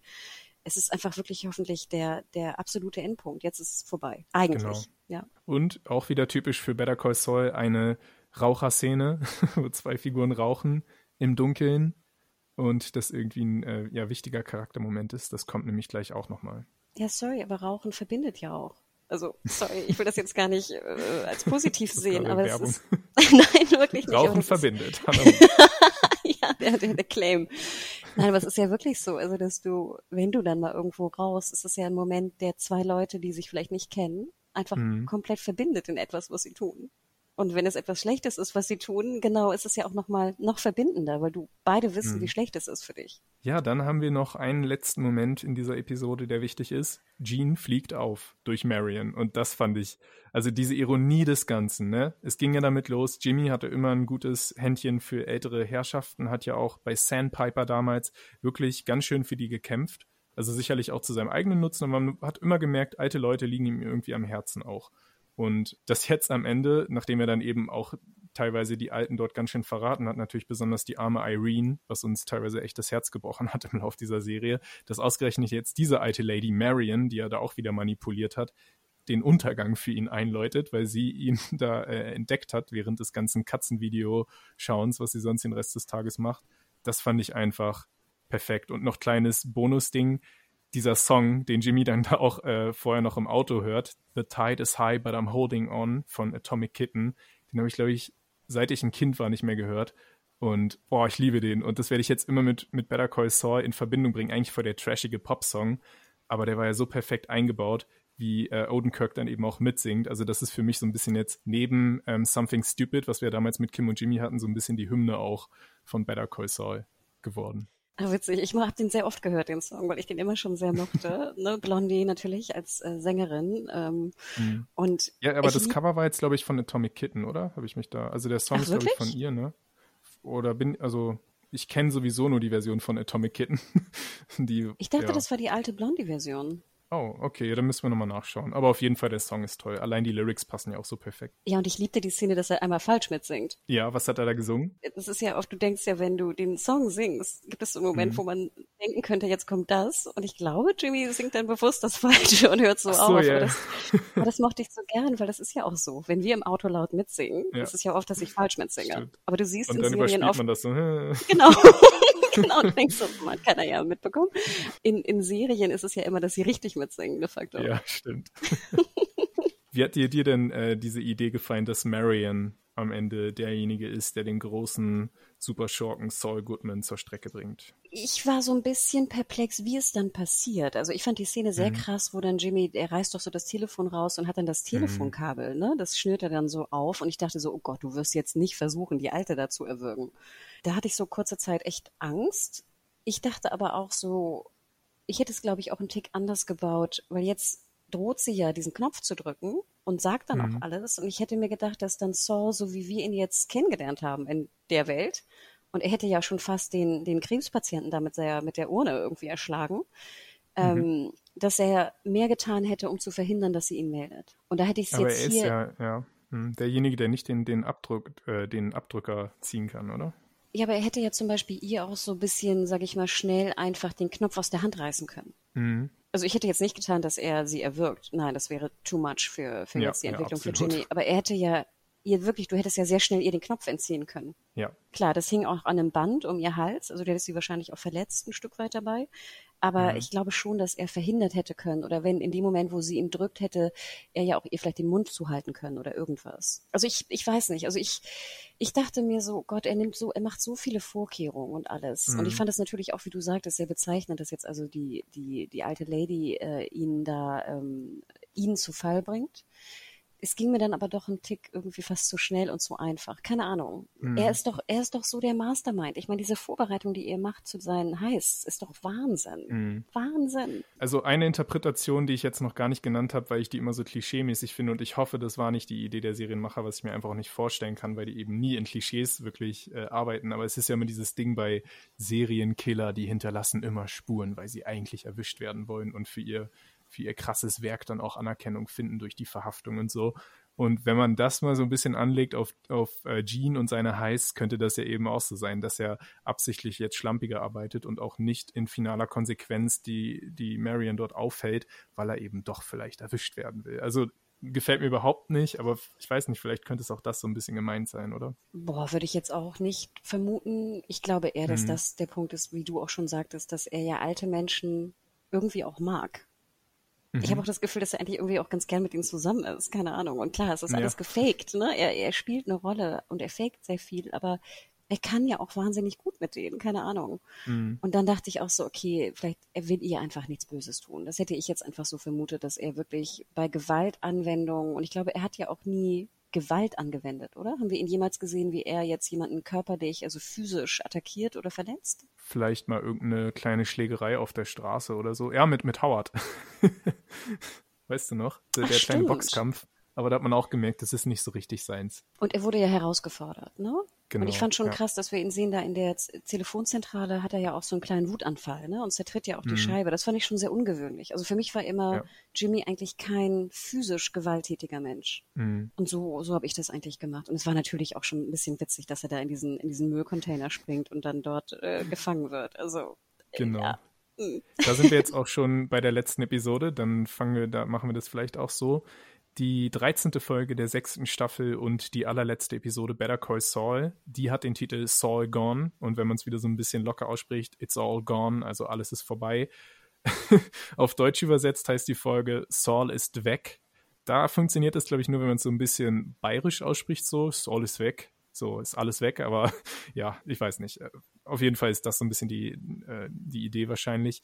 Ich habe tatsächlich auch nochmal fünf Sterne fürs Finale gezogen. Ob du da mitgehst, erfahren wir gleich. Ähm, inszeniert von Peter Gold, der eben als Showrunner dann irgendwann allein übernommen hat, nachdem Gilligan sich immer ein Stück weit äh, mehr zurückgezogen hat. Und das geht eben los, du hast es gerade gesagt. Jimmy in der Mülltonne, mit dem Callback auch, dass er wieder in der Mülltonne landet. Und es ist ja nicht nur, dass er da damals die Sandpiper-Schnipsel zusammengesucht hat, womit so ein bisschen seine ganze Karriere losging auch, sondern wir haben ja auch gleich am Anfang dieser letzten sechsten Staffel, falls du dich noch erinnerst, diese Montage, wo das FBI sein, seine Villa dort ausräumt, ne? Äh, mhm. in der Episode Wine and Roses. Da sehen wir auch, wie der Saul Pappaufsteller, Pappaufsteller in die Mülltonne so reingestellt wird.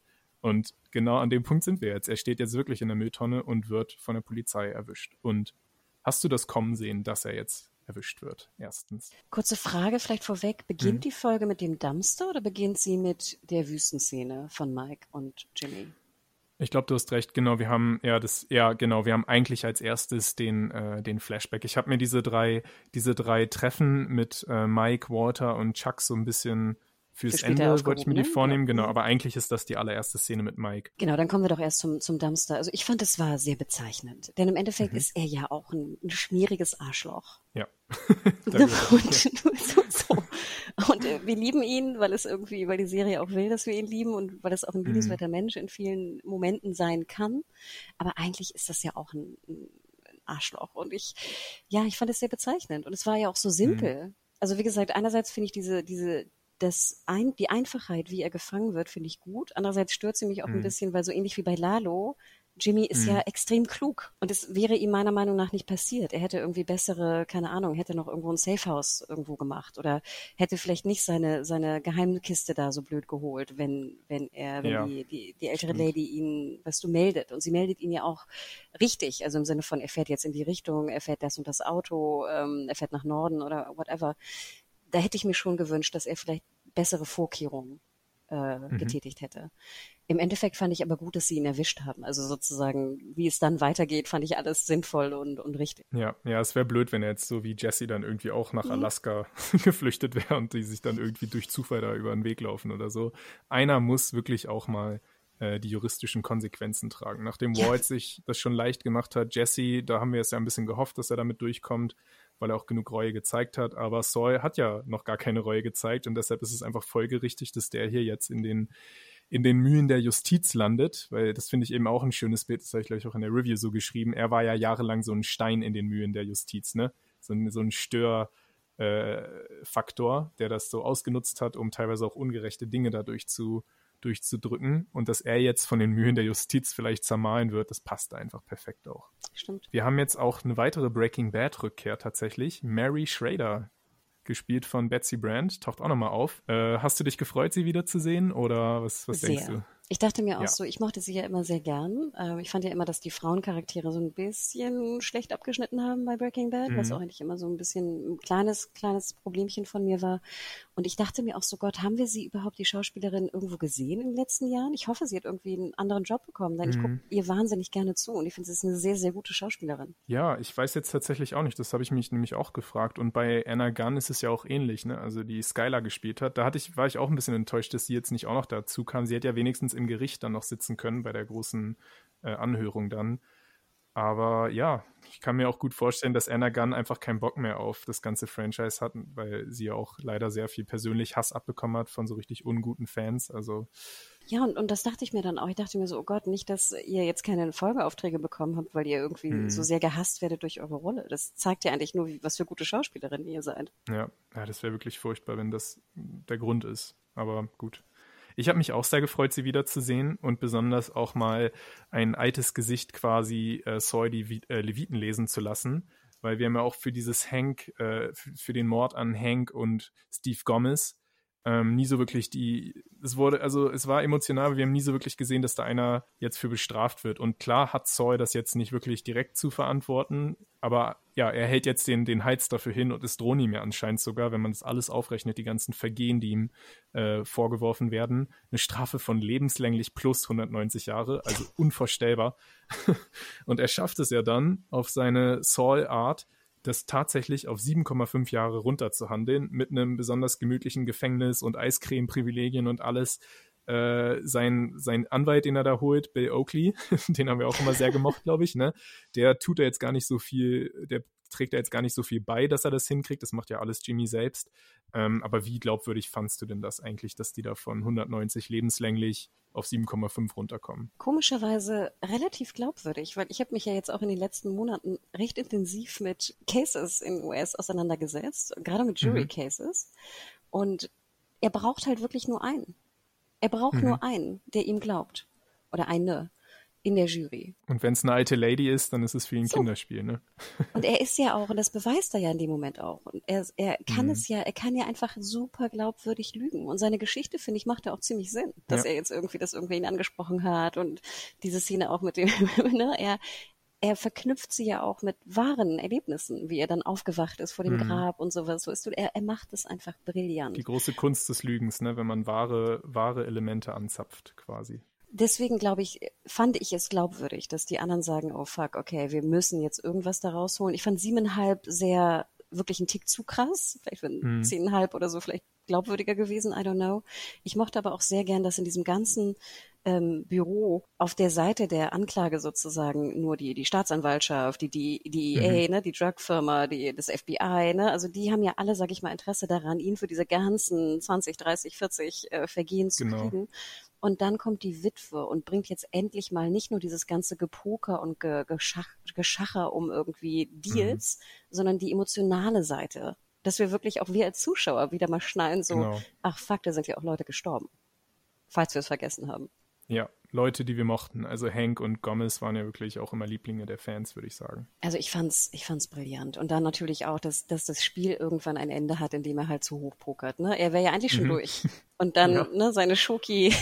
das, ist, das ist wieder typisch er, ne? Also er ist, er ist ja wirklich ein genialer Anwalt und ich glaube, das soll uns das auch nochmal zeigen, dass er es einfach schafft, diese unfassbar hohe Strafe auf dieses auf dieses kleine Maß runterzuhandeln, zeigt, er ist einer der besten Anwälte des Landes wahrscheinlich.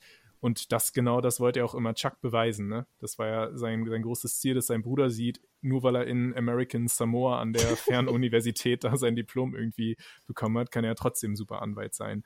Und das hat er jetzt nochmal gezeigt. Und am Ende geht er halt immer noch den einen Schritt zu weit und verpokert sich dadurch. Und was ja auch noch der Fehler ist, tatsächlich, ist, dass er dann Kim in die Sache anscheinend mit reinziehen will. Wie er ja zumindest ankündigt, dass er jetzt auch noch, um eben noch ein bisschen besser für sich was rauszuholen, auch noch Kim ans Messer liefern will und ihr noch mehr Schuld für Howard zuschieben möchte. Und da dachte ich so, oh Gott, gehen wir wirklich in die Richtung? Das war wirklich ja. der Moment, wo ich dachte so, oh fuck, gehen wir wirklich in die Richtung? Ich musste mhm. jetzt sozusagen folgenlang um Kim, äh, hatte ich Angst, dass sie stirbt und jetzt liefert Jimmy sie vielleicht noch ans Messer. What the fuck? Ich hatte wirklich Angst. Ja. Das war wirklich, ja, und dass das überhaupt auch funktioniert hat. Ne? Also da mussten sie ihn wahrscheinlich auch so richtig böse nochmal zeigen, dass er jetzt auch zu Dingen bereit ist, die wir ihm früher, früher nicht zugetraut hätten. Ich habe es geglaubt. Also ich dachte, ja, das könnte sein, dass er so verbittert jetzt ist, dass er Kim wenigstens auch noch mit in den Abgrund reißen will. Und das wäre für mich dann wirklich, ja, also da wäre nichts mehr zu retten gewesen bei diesem Charakter. Der wäre dann einfach Teufel gewesen. Ja, dann konnte ich auch wieder die, die Entscheidung verstehen, ne? Also dass er dann den Krebspatienten ähm, überfallen hat, mhm. äh, dass er die alte Lady sozusagen eventuell sogar bedroht hat, also nicht eventuell, aber bedroht hat mit dem Kabel und mhm. eventuell was hätte antun können. Aber da dachte ich auch, wahrscheinlich musste das sein, damit wir glauben, dass er jetzt Kim ans Messer äh, liefert. Genau. Also Better Call Saul hat super geschafft dann anscheinend, dass wir es beide geglaubt haben auch und hoffentlich viele andere auch, dass Jimmy bis zum letzten bereit wäre, weil er jetzt so verkommen ist. Aber dann haben wir eben gesagt, äh, eben diese drei Gastauftritte. Und ich habe so ein bisschen äh, so eine Charles Dickens, und ich glaube, das war auch von Peter Gold so gemeint, eine Charles Dickens-Hommage an die Weihnachtsgeschichte mit den drei Geistern der Vergangenheit, Gegenwart und Zukunft, dass wir eben Mike, Walter und Chuck auch nochmal, also bin ich auch sehr froh, dass Chuck tatsächlich auch nochmal dabei ist, Michael McKean, die kommen jetzt dazu und bereiten so ein bisschen das vor, was dann am Ende der große Twist ist ähm, indem sie eben über Regrets sprechen und auch so ein bisschen bei Jimmy vielleicht das längst abgeschaltete Gewissen wieder mit so einem Stromschock zum, äh, zum, zum Funktionieren bringen. Und wir fangen ja mal an mit Mike.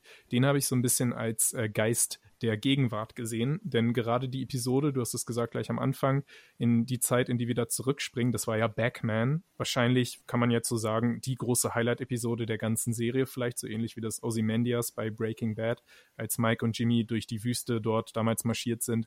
In der Zeit sind wir jetzt wieder. Und genau, Jimmy fragt Mike bei einer kurzen Trinkpause, was so, was er machen würde, wenn er eine Zeitmaschine hätte. Und in Wahrheit geht es, wie gesagt, um Reue. Und da fand ich es unglaublich berührend zu sehen, dass Mike, der ja so, ein harte, so eine harte Haut hat und auch so mit Leuten wie Jimmy eigentlich gar nicht ernsthaft reden will, tatsächlich sich mal verletzlich zeigt und wirklich eine ehrliche Antwort gibt, was er bereut, nämlich, dass er damals zu einem Dirty Cop geworden ist, als er das erste Mal eine Bestechungs, äh, also ein Bestechungsgeld angenommen hat. Wie hat das für dich funktioniert? Total. Also gerade bei mhm. Mike mhm. hat es bei mir hundertprozentig funktioniert, weil ich erinnere mich auch an die ganzen Folgen, die wir hatten, wo er seine, ist es seine Tochter oder seine Nichte? Seine mhm. Tochter, ne? Tochter. Äh, nee, Enkelin. Seine Enkelin, ne? Besucht ja. äh, mit mit der Urenkelin dann? Ist das, die hat ja auch noch eine Tochter. Also die, das, das kleine Mädchen ist seine Enkelin, Kaylee, und die Mutter eben, die dann seine, äh, wie heißt das, Schwiegertochter ist. Ach, Schwiegertochter ist es, genau, sorry. Ja. Also dann erinnere ich mich ja an diese ganze, diesen ganzen Aufbau des Charakters. Und er war ja immer mhm. sehr liebevoll zu ihr. Und er wollte immer, dass es ihr gut geht. Also dass sie irgendwie ein Haus hat, dass sie genug Geld hat. Das, das haben wir ja schon gesehen. Das kam nicht aus dem Nichts. Das war immer ja. schon vorbereitet. Und ich fand das sehr bezeichnend, dass er nicht nur zurückgehen würde, um, um etwas für sich zu ändern, also dass er nicht dieses Geld mhm. annimmt, dass er aber auch in die Zukunft reisen würde und auch noch gucken würde, ob es denen gut geht.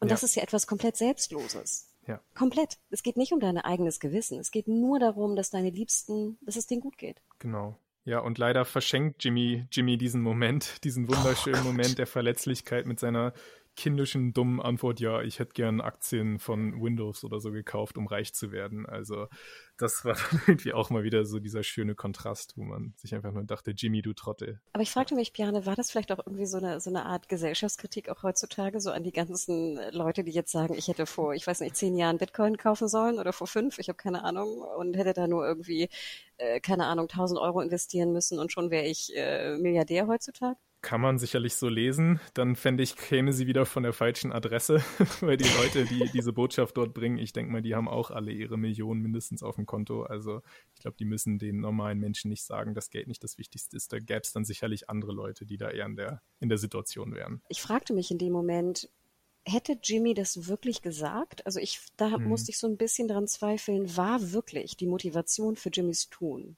immer schon Geld und nur Geld?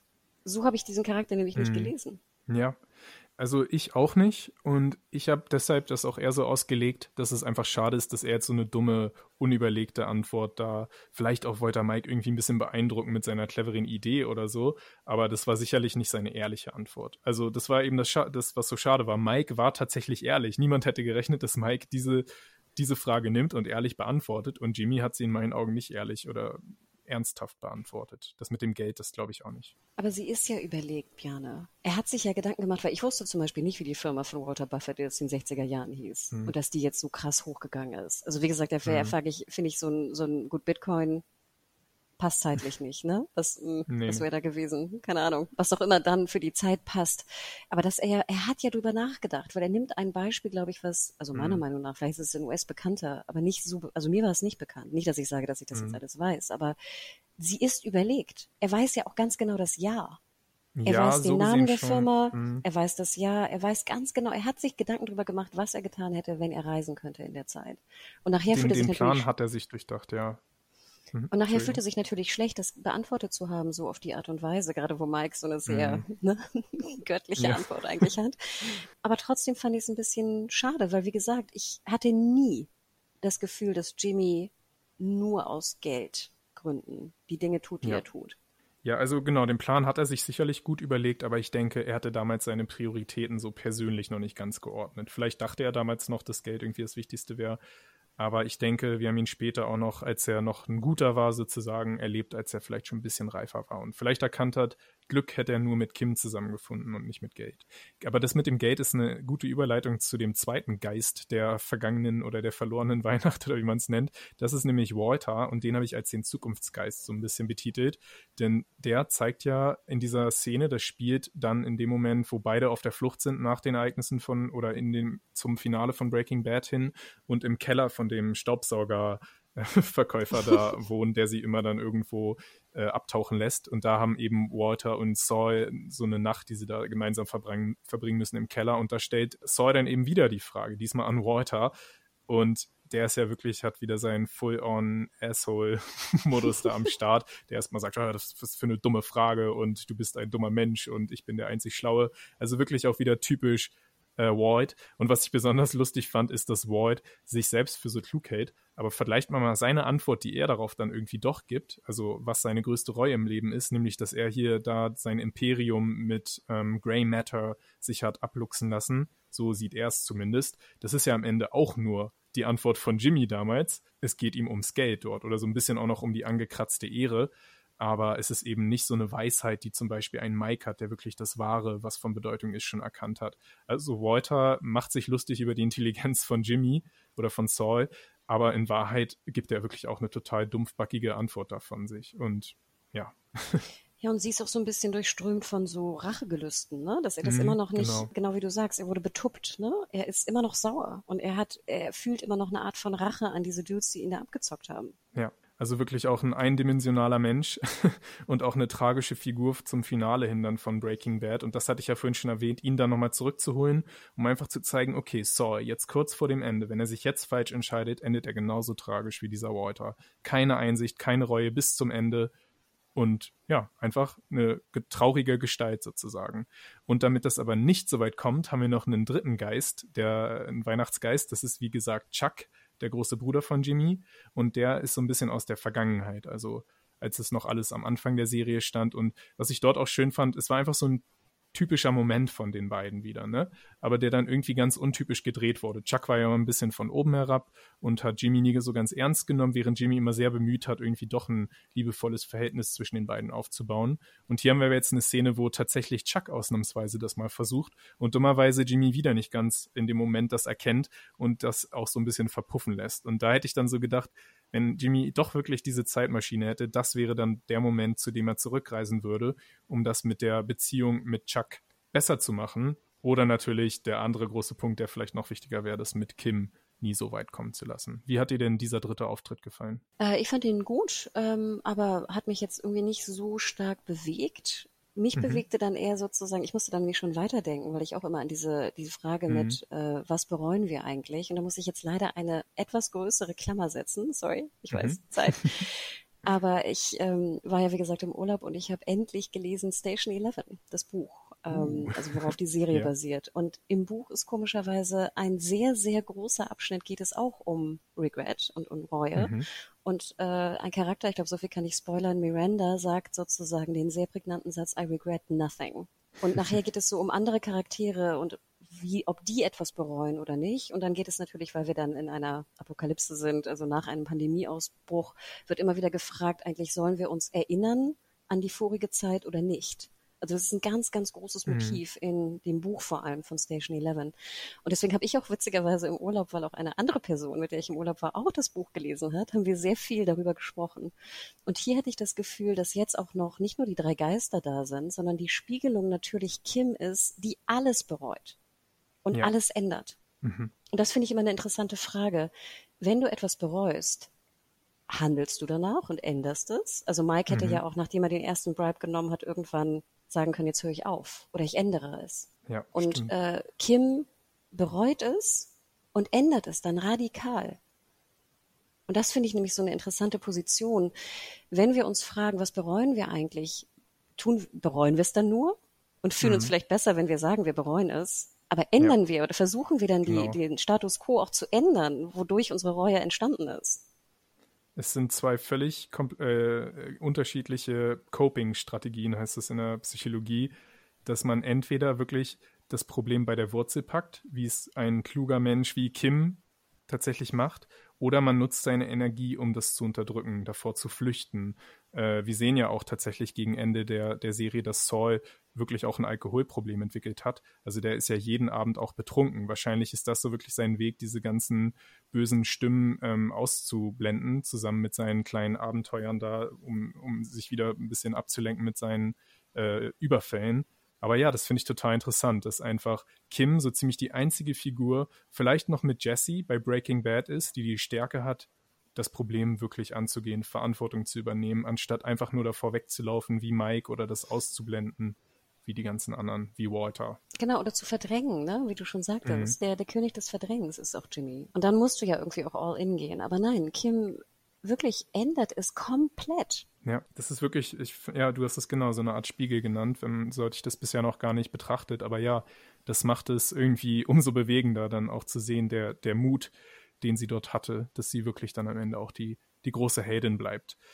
Aber da gibt es jetzt ja dann tatsächlich den Moment, wir haben schon ein bisschen angedeutet, all diese Vorbereitungen, äh, er kriegt Besuch von diesen Geistern und so weiter, Jimmy, er, er fühlt sich vielleicht auch nochmal an Kim erinnert, unbedingt ja auch das, weil er lockt sie ja auch ins Gericht für seine große äh, Rede dann am Ende, indem er das tatsächlich nur so behauptet hat, er würde ihr irgendwas anlasten. Er wollte einfach nur, dass sie vorbeikommt, was ich irgendwie sehr süß fand. Dann kommt seine große Rede und er übernimmt Verantwortung für alles. Selbst für Dinge, die nicht mal strafrechtlich relevant sind, das fand ich auch lustig. Ich übernehme Verantwortung einfach, weil ich ein schlechter Bruder war, wo ja auch die Richterin sagt, ähm, okay, das ist kein Verbrechen.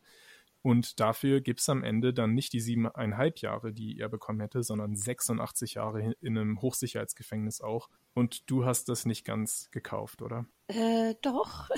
Schon, okay. doch. okay, ähm, ja. Und zwar fand ich schon mal sehr schön, dass er so wieder diesen shiny Anzug anzieht. Fand ich auch mhm. gut und wichtig, dass er shiny ist, damit wir es auch in Schwarz-Weiß sehen. Ne? Weil sonst seine, mhm. seine Farb, sag ich mal, Combo hätten wir ja nicht erkannt äh, oder nicht so richtig erkennen können. Und es war dann natürlich, sage ich mal, dieser große, es war wie in so einem in so einem äh, Legal-Drama, weißt du, wo dann die, der, mhm. die große Rede kommt ne, vor Gericht. Und er, es ist ja eigentlich sein kompletter Redemptioner. Also er ja. sagt ja dann, er nimmt alle Schuld auf sich, genau wie du sagst, sogar noch Schuld, die die er gar nicht verursacht hat de facto. Ähm, ich habe nicht das Gefühl, dass er will, nur dass Kim da sitzt. Ich habe schon das Gefühl, dass er ihr auch diese Speech macht. Mhm, eine Entschuldigung auch an sie persönlich. Ja. So ein bisschen, ja. Oder auch einfach gar nicht entschuldigt, sondern auch ihr klar machen will, dass er es jetzt endlich mhm. geschnallt mhm. hat.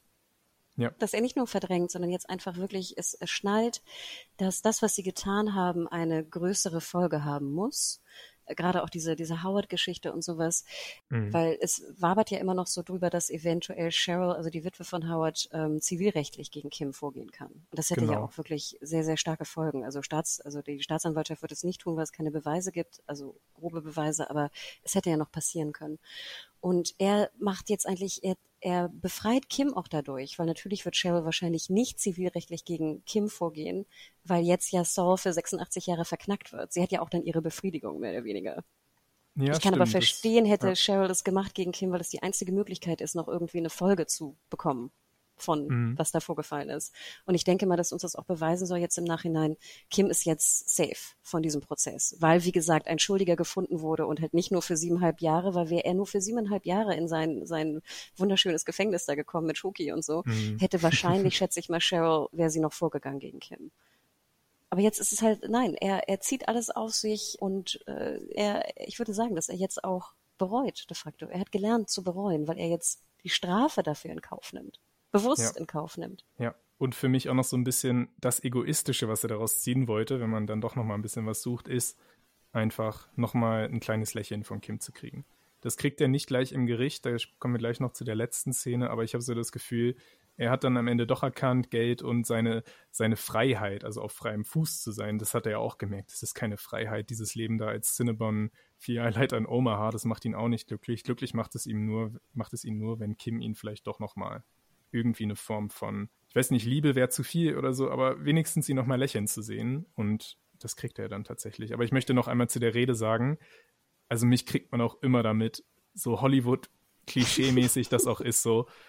Das ist ja dieser Moment, wir haben es jetzt nicht so ausgespielt gesehen, wo jemand zu seiner Rede antritt und er hat seine Kärtchen geschrieben, was er sagen will, und dann fängt er an, hält inne, schaut ins Publikum, schaut auf seine Karten, zerreißt sie und spricht aus seinem Herzen mhm. und sagt genau das Gegenteil.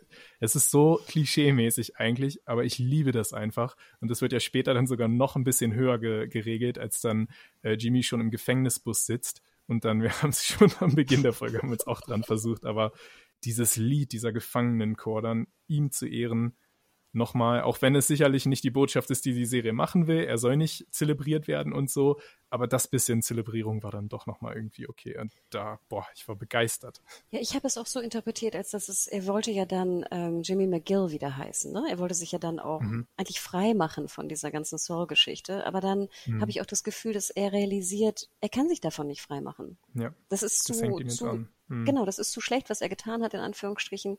Das ist jetzt sein Schicksal, in Anführungsstrichen, dass er weiterhin Saul genannt wird, auch im Gefängnis. Und gerade diese Cinnabon-Geschichte, genau wie du sagtest, er, er macht dann ja so Brot oder sowas, ne, wo ich dachte, mhm. so schlecht kann das Gefängnis ja gar nicht sein, wenn die frisches, selbstgemachtes Brot machen. Ne? So. ja, wirklich.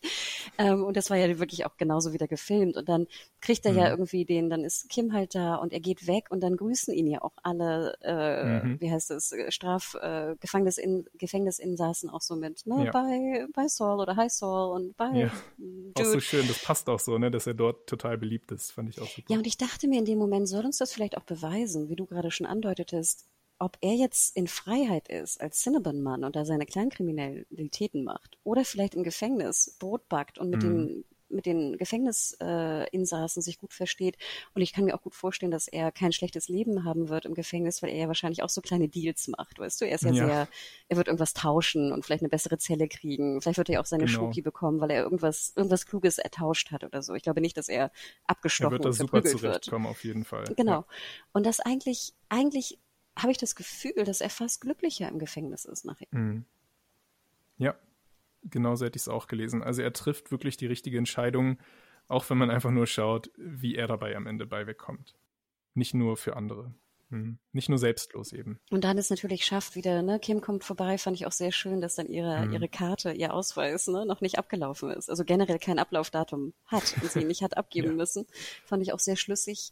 Und dann natürlich die, die Nacht, es war so simpel wieder, aber trotzdem, es hat mir so gefallen. Das Rauchen, ne, mit dem Licht und ach, es war perfekt. Das war perfekt. Da hat man fast das Gefühl, die Szene wurde nur für dich geschrieben als Abschluss, oder? Total. Also und dann war auch noch eine sehr andere Musik drin. Ich fühlte mich auch fast so ein bisschen, es hätte auch irgendwie so, ein, so ein früherer Tarantino-Film sein können oder sowas. Es mhm. war eine wunder, wunderschöne, wunderschöne Szene und ein wunderschöner ja. Rückbezug. Und er war auch nicht, natürlich ist er konstruiert und alles, aber es ist, es wird ja nichts gesagt. Es wird ja auch nicht gesagt, ich liebe dich trotzdem oder ich komme jetzt jeden Monat vorbei oder irgendwas. Nein, es ist, mhm. ich glaube sogar fast, dass Kim vielleicht nicht mehr vorbeikommt. Ja, so hätte ich es auch eher verstanden. Noch ein letzter Blick und auch noch einmal seine Fingerguns. Fand ich auch super. Ähm, ja, das kann wirklich sein, dass das der Abschluss für die beiden war. Weil sie macht ja keine Fingerguns und wir hatten ja in dem Moment, mhm. wo sie es macht, ich weiß nicht, welcher Staffel war das, Ende Staffel 5 oder so, war das ja auch für uns der Moment, wo sie dann äh, so, oder Ende Staffel 4, ich weiß gar nicht, wo sie dann auch so auf die böse Seite geht. Und jetzt mhm. macht sie es bewusst nicht, weil sie, sie ja. macht es nicht mehr. Ja, sie geht einfach wieder zurück in ihr kleines Exil, gönnt sich dort jetzt ein bisschen mehr ähm, Spaß. Ein bisschen mehr Spaß. Und der Spaß bei ihr ist eben, dass sie jetzt wieder auf eine Art genug, äh, äh wie heißt das, äh, Wiedergutmachung leistet, indem sie pro bono dort wieder Rechtshilfe gibt. Also das ist jetzt ihr, ihr Happy End sozusagen. Ich stelle sie mir auch so ein bisschen vor, als ob sie jetzt auch nochmal da vielleicht eine eigene Kanzlei oder sowas aufbaut und vielleicht darf sie nicht mehr als, als Anwältin praktizieren mhm. da in Florida. Vielleicht macht sie aber auch neu. Ich dachte mir so, hey, vielleicht macht sie nochmal ein neues Bar-Examen und äh, kann da in Florida praktizieren. Ja, und das finde ich auch schön, dass das unserer Fantasie überlassen wird, weil ich glaube, das würde seine Zeit brauchen. Sie wird erst nur Stück für Stück sich dann doch wieder mehr, mehr Leben auch gönnen. Selber. Genau, aber ich glaube auch, dass sie sich wieder ein bisschen in Anführungsstrichen Spaß, zumindest wenn es dann Beruf, berufstätiger Spaß ist, äh, gönnen wird. Ja. Und ähm, nee, ich fand es, es war ein perfektes Ende. Es war wirklich, ich liebte auch den Moment, dass sie halt weggeht und dann die, dass die Wand dann so in, in Blick, ins Blickfeld kommt. Ja, genau. Also ich war auch, ich war hin und weg. Fünf Sterne. Es hat emotional unfassbar gut funktioniert für mich. Ich weiß allerdings, dass es da draußen auch Menschen geben soll, für die das leider nicht funktioniert hat. Und ich kann ein Stück weit auch verstehen, warum. Ähm, ich glaube, du hast da mal ein, zwei Kommentare gefunden, die das ganz schön auf den Punkt bringen, oder? Hast du die gerade parat? Genau. Und zwar haben wir zum Beispiel hier von Paul, Paul Snead äh, haben wir etwas bekommen. Und zwar, dieses Ende passt doch weder zu Saul noch zu Jimmy. Um Kim zu beeindrucken, geht er für den Rest seines Lebens in den Knast. Fragezeichen, sorry. Geht er für den Rest seines Lebens in mhm. den Knast? Es passt weder für Saul noch für Jimmy. Es passt aber für Jimmy. Es passt nicht für Saul, aber für Jimmy schon. Und Saul ist tot und Jimmy lebt am Ende. So, oder? und ich finde, ne, wir haben ja auch, glaube ich, begründet, wo da der Moment ist. Hm. Ja. Dann habe ich hier zum Beispiel von Red, Red Nerk Doktor, Redneck Doktor vielleicht. Wenn Kim seinen Namen genannt hätte, wäre Mike aufgeflogen und verhaftet worden. Und in der Folge davon äh, säße auch Gus äh, im Gefängnis. Das passt aber halt leider nicht mit der Nachfolgeserie Breaking Bad zusammen, wo beide ja noch ihr Unwesen treiben. Also er fragt gerade Kim, sie macht da ja ihre Aussage ne, vor mhm. der Staatsanwaltschaft und vor Cheryl. Und äh, sie hat ja auch äh, Mike erwähnt. Genau, hat sie. Aber da sagte auch jemand, glaube ich, der da schon auch geantwortet hatte, wie er, dass ja Mike dann schon tot ist, wenn sie es macht. Genau, ich glaube, da, da ist die Person ein bisschen durcheinander gekommen, weil jetzt ja eben die Aussage von Kim auch schon nach dem, nach dem Tod oder nach den Ereignissen von Breaking Bad spielen, spielt. Genau, also da denke ich auch, ja. dass das wird kein Problem sein. Dann haben wir hier noch von Oliver Weber. Ich bin leider eher enttäuscht vom Finale. Ich weiß nicht, woran es lag, aber der ganze Jean-Plot, der nach Kims Trennung von Jimmy kam, war nicht gut. Dass er für den Rest seines Lebens im Knast sitzt, finde ich gar nicht mal so schlimm. Der Weg dahin ist einfach schlecht. Schade. Und da würde ich jetzt Oliver sagen, das ist vielleicht auch so dieser kleine, dieses kleine mhm. Makel, was bei mir auch so ein bisschen mhm. mitschwimmt. Äh, diese Geschichte, die wir vorhin ja auch schon angesprochen haben, bezüglich der Kleinkriminalität, dass ich immer das Gefühl hatte, dass die Serie jetzt mir Jimmy oder mir Saul, äh, sorry, mir Jean sehr, sehr schlecht und moralisch sozusagen negativ zeigen muss, damit nachher der Redemption stark, äh, Redemption Arc stärker ist. Ja. Ja. Und ich glaube, dass das das Gefühl ist, das vielleicht manche hatten. Das macht für mich die Serie nicht schlecht. Aber das mhm. ist so ein bisschen vielleicht auch wieder die alte Geschichte, die du bei Lalo meintest. Ich fand, der Weg war manchmal ein bisschen holprig, aber von dem mhm. Ziel gehe ich absolut d'accord. Ja, ja, so ist es bei mir auch. Und ich glaube auch, also deshalb, das meine ich ja, ich verstehe einige Kritikpunkte und den im Besonderen sehr gut. Aber dann bin ich doch irgendwie emotional zu doll auch manipuliert. Oder manipuliert ist das falsche Wort, aber vielleicht will ich das dann auch gar nicht so wichtig nehmen, weil einfach ich emotional am Ende so, weil es für mich funktioniert dann doch. Und das ist ja eigentlich das Wichtigste. Man muss immer ein bisschen was zurechtbiegen. Also selbst die besten Serienmacher, wo Vince Gilligan und Peter Gould sicherlich dazugehören, kommen nicht ganz drum herum, dass man bei der Story ein bisschen was zurechtschieben muss. Einfach manchmal auch nur aus Zeitgründen. Ne? Also man hätte sicherlich das alles auch noch deutlich besser begründen können, wenn sie noch irgendwie eine Staffel mehr gemacht hätten. Aber das kann sich dann auch wieder ziehen und dementsprechend finde ich, als Kompromiss hat es für mich am Ende total funktioniert auch. Genau, und ich glaube, wie gesagt, so Kleinigkeiten hätte ich schon geändert. Also mhm. Nippy vielleicht an den Anfang setzen. Ja, Walt, wie gesagt, hätte ich nicht gebraucht. Jesse fand ich mhm. gut beim Rauchen. Ähm, Walt war natürlich nachher dann auch als Geist wichtig. Also deswegen, ich hätte ihn, glaube ich, vielleicht als Geist drin gelassen, aber als Busfahrer-Dude rausgenommen. Ne? Ja. Wer weiß. Aber nein, im Endeffekt ist das wirklich Nörgeln auf ganz, ganz, ganz, ganz, ja. also nicht, dass mein Nörgeln Absolut. auf hohem Niveau ist, aber mein ganz kleines Genörgel auf einer Serie, die auf ganz, Nörgeln. ganz hohem Niveau, auf ganz, ganz hohem Niveau ist. Ja und für mich auch absolut fünf Sterne. Mhm. Und ich bin, ich bin sehr glücklich, dass sie es so gut gemacht haben. Ich gebe dir auch recht, dass das für mich jetzt immer in meinen Gedanken sein wird als ein Prequel, was mhm. super ist, sodass ich gar nicht mehr ja. Prequel negativ bin. Und ich bin natürlich auch ein bisschen traurig, dass es jetzt vorbei ist, denn wir werden jetzt keinen Better Call Saul mehr haben. Ja, und wir werden gar kein Breaking Bad, Better Call Saul irgendwas mehr haben, weil das Serienuniversum für Vince Gilligan damit als abgeschlossen geht. Er hat jetzt auch schon ein neues Projekt am, am äh, in der Entwicklung. Das wird so eher was Übernatürliches werden, wissen wir noch gar nicht bei welchem Sender. Aber Breaking Bad, das war's jetzt erstmal. Und ja, ich bin total traurig, melancholisch, aber ich bin auch total glücklich, weil es einfach bis zum Ende hin alles so perfekt geblieben ist. Und wir haben einfach zwei Serien geschenkt bekommen, die für mich ewig in diesem Olymp der größten Serien aller Zeiten einen festen Platz äh, bekommen. Und auch Ray, äh, genau, Ray Seahorn und ähm, Bob Odenkirk für mich auch nochmal als Schauspieler sich auf ein ganz neues, auf eine ganz neue Ebene stellen konnten, die, ja, ich werde das alles einfach ewig in guter Erinnerung behalten. Ich will jetzt nicht zu pathetisch klingen, aber es hat mich echt sehr, sehr gerührt, das Ganze. Und ich bin einfach dankbar, würde ich sagen. Ich bin einfach dankbar für, diesen, für diese ganze Reise. Letzte Frage. Findest du Breaking Bad besser oder Better Call Saul besser? Besser. Ich gehörte ja auch zu denen, die dann so in der vierten Staffel Better Call Saul allmählich angefangen haben, diese Frage da aufzuwerfen, weil ich einfach irgendwie gemerkt habe, Better Call Saul trifft mich persönlich dann irgendwie noch ein bisschen mehr. Also als Breaking Bad, einfach vielleicht, weil es die Serie der Worte war und nicht der Waffen. Ähm, aber selbst nach diesem tollen Finale, selbst diese Frage finde ich gar nicht mehr wichtig. Ich habe da so meinen Frieden jetzt mit allem gemacht, dass für mich die Serien einfach so ganz unterschiedliche Versionen einer Geschichte sind, eines Mannes, der irgendwie einen tragischen Abstieg ähm, begeht, also einmal Walt und einmal Saul und am Ende eine ganz andere Entscheidung auch getroffen wird. Und für mich stehen die einfach gleichwertig auf einem Niveau.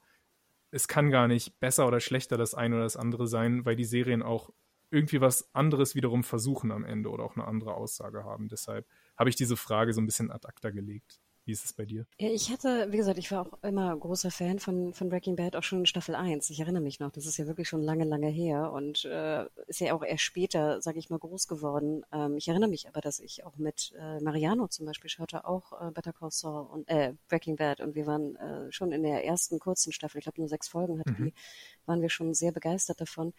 Ich muss aber sagen, wenn ich mich versuche zurückzuerinnern, so genial und toll ich Breaking Bad fand, vor allem was, was Kamera und auch Look and Feel anging, was ja sehr ungewöhnlich war in der damaligen Zeit. Also wenn wir versuchen, mhm. uns zurückzuerinnern in die ja. damalige Serienzeit.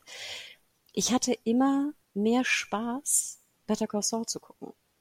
Mhm. Nicht, dass ich keinen Spaß hatte, Breaking Bad zu gucken, aber ich hatte mehr Spaß, ja. Better Call Saul zu gucken. Und wie gesagt, ich glaube, das war bei mir vor allem Kim zu verdanken. Ja.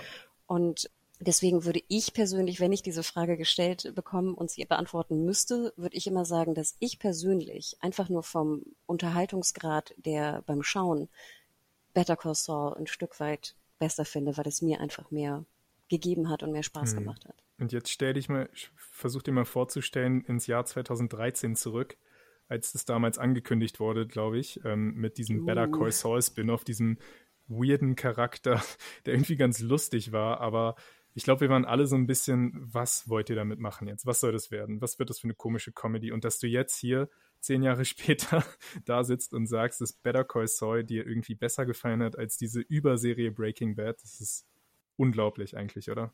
Obwohl ich zur Verteidigung sagen muss, ich glaube, ich werde nie vergessen der Moment, wo, und ich habe Better Call Saul nie noch ein zweites Mal gesehen, also ich müsste vielleicht mhm. irgendwann den Rewatch anfangen, aber in dem Moment, wo ich diese Szene, an die erinnere ich mich, nicht nur die Raucherszene mit, mit Kim und Jamie, mhm. sondern ich mochte auch wahnsinnig gern schon es gibt eine Szene am Anfang, wo Kim so, so Post-its irgendwie auf so eine Scheibe presst und dann so mhm. Anrufe macht, weil sie, glaube ich, Neukunden gewinnen muss oder sowas. Also schon in der ersten, zweiten Folge, wo auch immer das war mit Kim, wusste ich, dass ich diesen Charakter liebe und ich so gespannt ja. bin, was mit dem passiert. Und ja. da war ich dann auch schon relativ schnell all in, weil ich dachte, yay, wir haben einfach einen wahnsinnig coolen Frauencharakter. Den wir auch alle nicht haben kommen sehen, weil sie war was ganz Neues auch. Und ich glaube, sie wurde damals ähnlich halbherzig in die Serie reingeschrieben wie Jessie anfangs. Sie haben halt gesagt, äh, bei, bei, bei Kim, wir brauchen auf jeden Fall noch eine Frau, so irgendwie in der Serie an der Seite von, von Jimmy vielleicht. Und es war dann am Ende diese Ray Seahorn, die, glaube ich, aus dieser Figur das gemacht hat, dass sie am Ende wirklich genauso wichtig wie der Hauptcharakter wurde. Es ist, sie war eigentlich nie wirklich als so eine große, äh, wie, wie nennt man das, Verantwortungsträgerin, glaube ich, auch vorgesehen, aber sie hat es sich einfach erobert und auch das ist beeindruckend. Schade, aber wie du schon sagtest, wahnsinnig glücklich, dass es so gut funktioniert mhm. hat. Ja. I regret nothing, Bjarne. Oder vielleicht sollte ich es. Weiß. Du bereust, dass du nicht genug Aktien und Bitcoins gekauft hast. Gibt's ich bereue, dass ich Better Call Saul gesehen habe und es nicht nochmal neu entdecken kann. Aber ich freue mich auch schon auf den nächsten Rewatch. Ich habe es ja schon einmal äh, auch nochmal gesehen, also ein zweites Mal schon. Und es hat für mich also auch super funktioniert. Also allein dafür, darauf kannst du dich schon freuen, wenn du es dann mal angehen solltest. Es funktioniert auch ein zweites Mal. Aber Frage, Biane, sollte ich jetzt nicht lieber mal Breaking Bad rewatchen? Weil ich glaube, ich auch viele Anspielungen gar nicht so richtig verstanden habe. Ich wusste zum Beispiel nicht, dass der, der Taxifahrer-Dude recastet wurde. Ich dachte mir so, ich kenne dich irgendwie nicht. Muss ich mich erinnern an dich? aber der ist ja auch bei Better Call Saul nur, also genau da. Ja, ja, aber ich dachte mir so, oh Gott, ich muss mich scheinbar ja, ja. erinnern, aber ich erinnerte mich noch nicht mal, dass da so ein Taxi-Dude war, in Anführungsstrichen. Also deswegen, ich habe das Gefühl, ich, ich müsste eigentlich jetzt wahrscheinlich Breaking Bad nochmal gucken und dann Better Call Saul. Ich weiß gar nicht. Oder andersrum. Ich weiß, ich weiß es nicht. Irgendwas und muss ich machen. Und ja. ja. Also müssen ist sowieso das falsche Verb dort, das ist dürfen. Also dürfen, sich diesen ja. Genuss anzutun, das ist, glaube ich, eher eine, ein Privileg als eine Aufgabe. Deshalb, ich kann es jedem nur empfehlen. Stimmt. Und genau, ich denke, bevor wir hier nur noch sentimental sagen, wie doll wir diese Serie lieben, werden wir das jetzt mal abschließen und bedanken uns nochmal bei allen, die diese Reise mit uns auch gegangen haben, das quasi zu reflektieren durch die Kommentare. Macht da gern noch weiter. Also schreibt uns sehr gern, wenn ihr es noch nicht getan habt, was ihr vom Serienfinale von Better Call Saul gehalten habt. Ähm, entweder per E-Mail an podcast.serienjunkies.de oder auch gern uns beiden persönlich via Twitter. Denn dich, Hanna, findet man unter welchem Handle dort? Ich bin Ed Hanna Huge, Hanna ohne H hinten. Huge dann mit mhm. H vorne. Bisschen kompliziert. Und wo Wie viele Hs vorne? Ein stummes noch? Also Hannah Huge hat insgesamt nur zwei Hs, nicht drei. So ungefähr zwei, okay. Plus, minus. Äh, mich findet ihr unter dem Handle Bojack Bockman, genau. Und also bitte schreibt mir zu Better Call Saul. Ich mache nichts lieber, als über diese wunderschöne Serie zu reden. Ihr würdet mir damit einen Gefallen tun und ich glaube dir auch. Deshalb ähm, vielen, Dank, äh, vielen Dank auch an dich, Hannah, nochmal. Es hat mir großen Spaß gemacht, äh, hier so unseren kleinen Fanclub ähm, am Laufen zu halten, der jetzt leider enden muss. Aber ja, was für ein Finale, oder? Deshalb. Und ja, Macht's und danke gut. Björn auch. Ja. Halt noch einen Punkt. Danke ja. auch für die Betreuung. Du hast ja auch immer die tollen Reviews geschrieben, äh, sehr ausführlich, sehr intensiv. Da ist ja auch viel Recherche reingegangen. Also vielen, vielen Dank auch dafür. Und wie gesagt, auch danke an euch da draußen, dass ihr das auch mitmacht mit uns. Ja, vielen Dank. Macht's gut. Ciao. Ciao. Better call. So. ich muss aber versuchen. Ich glaube nicht, oder? Sorry. Call. So. Better. ich glaube, wir kriegen es nicht besser hin.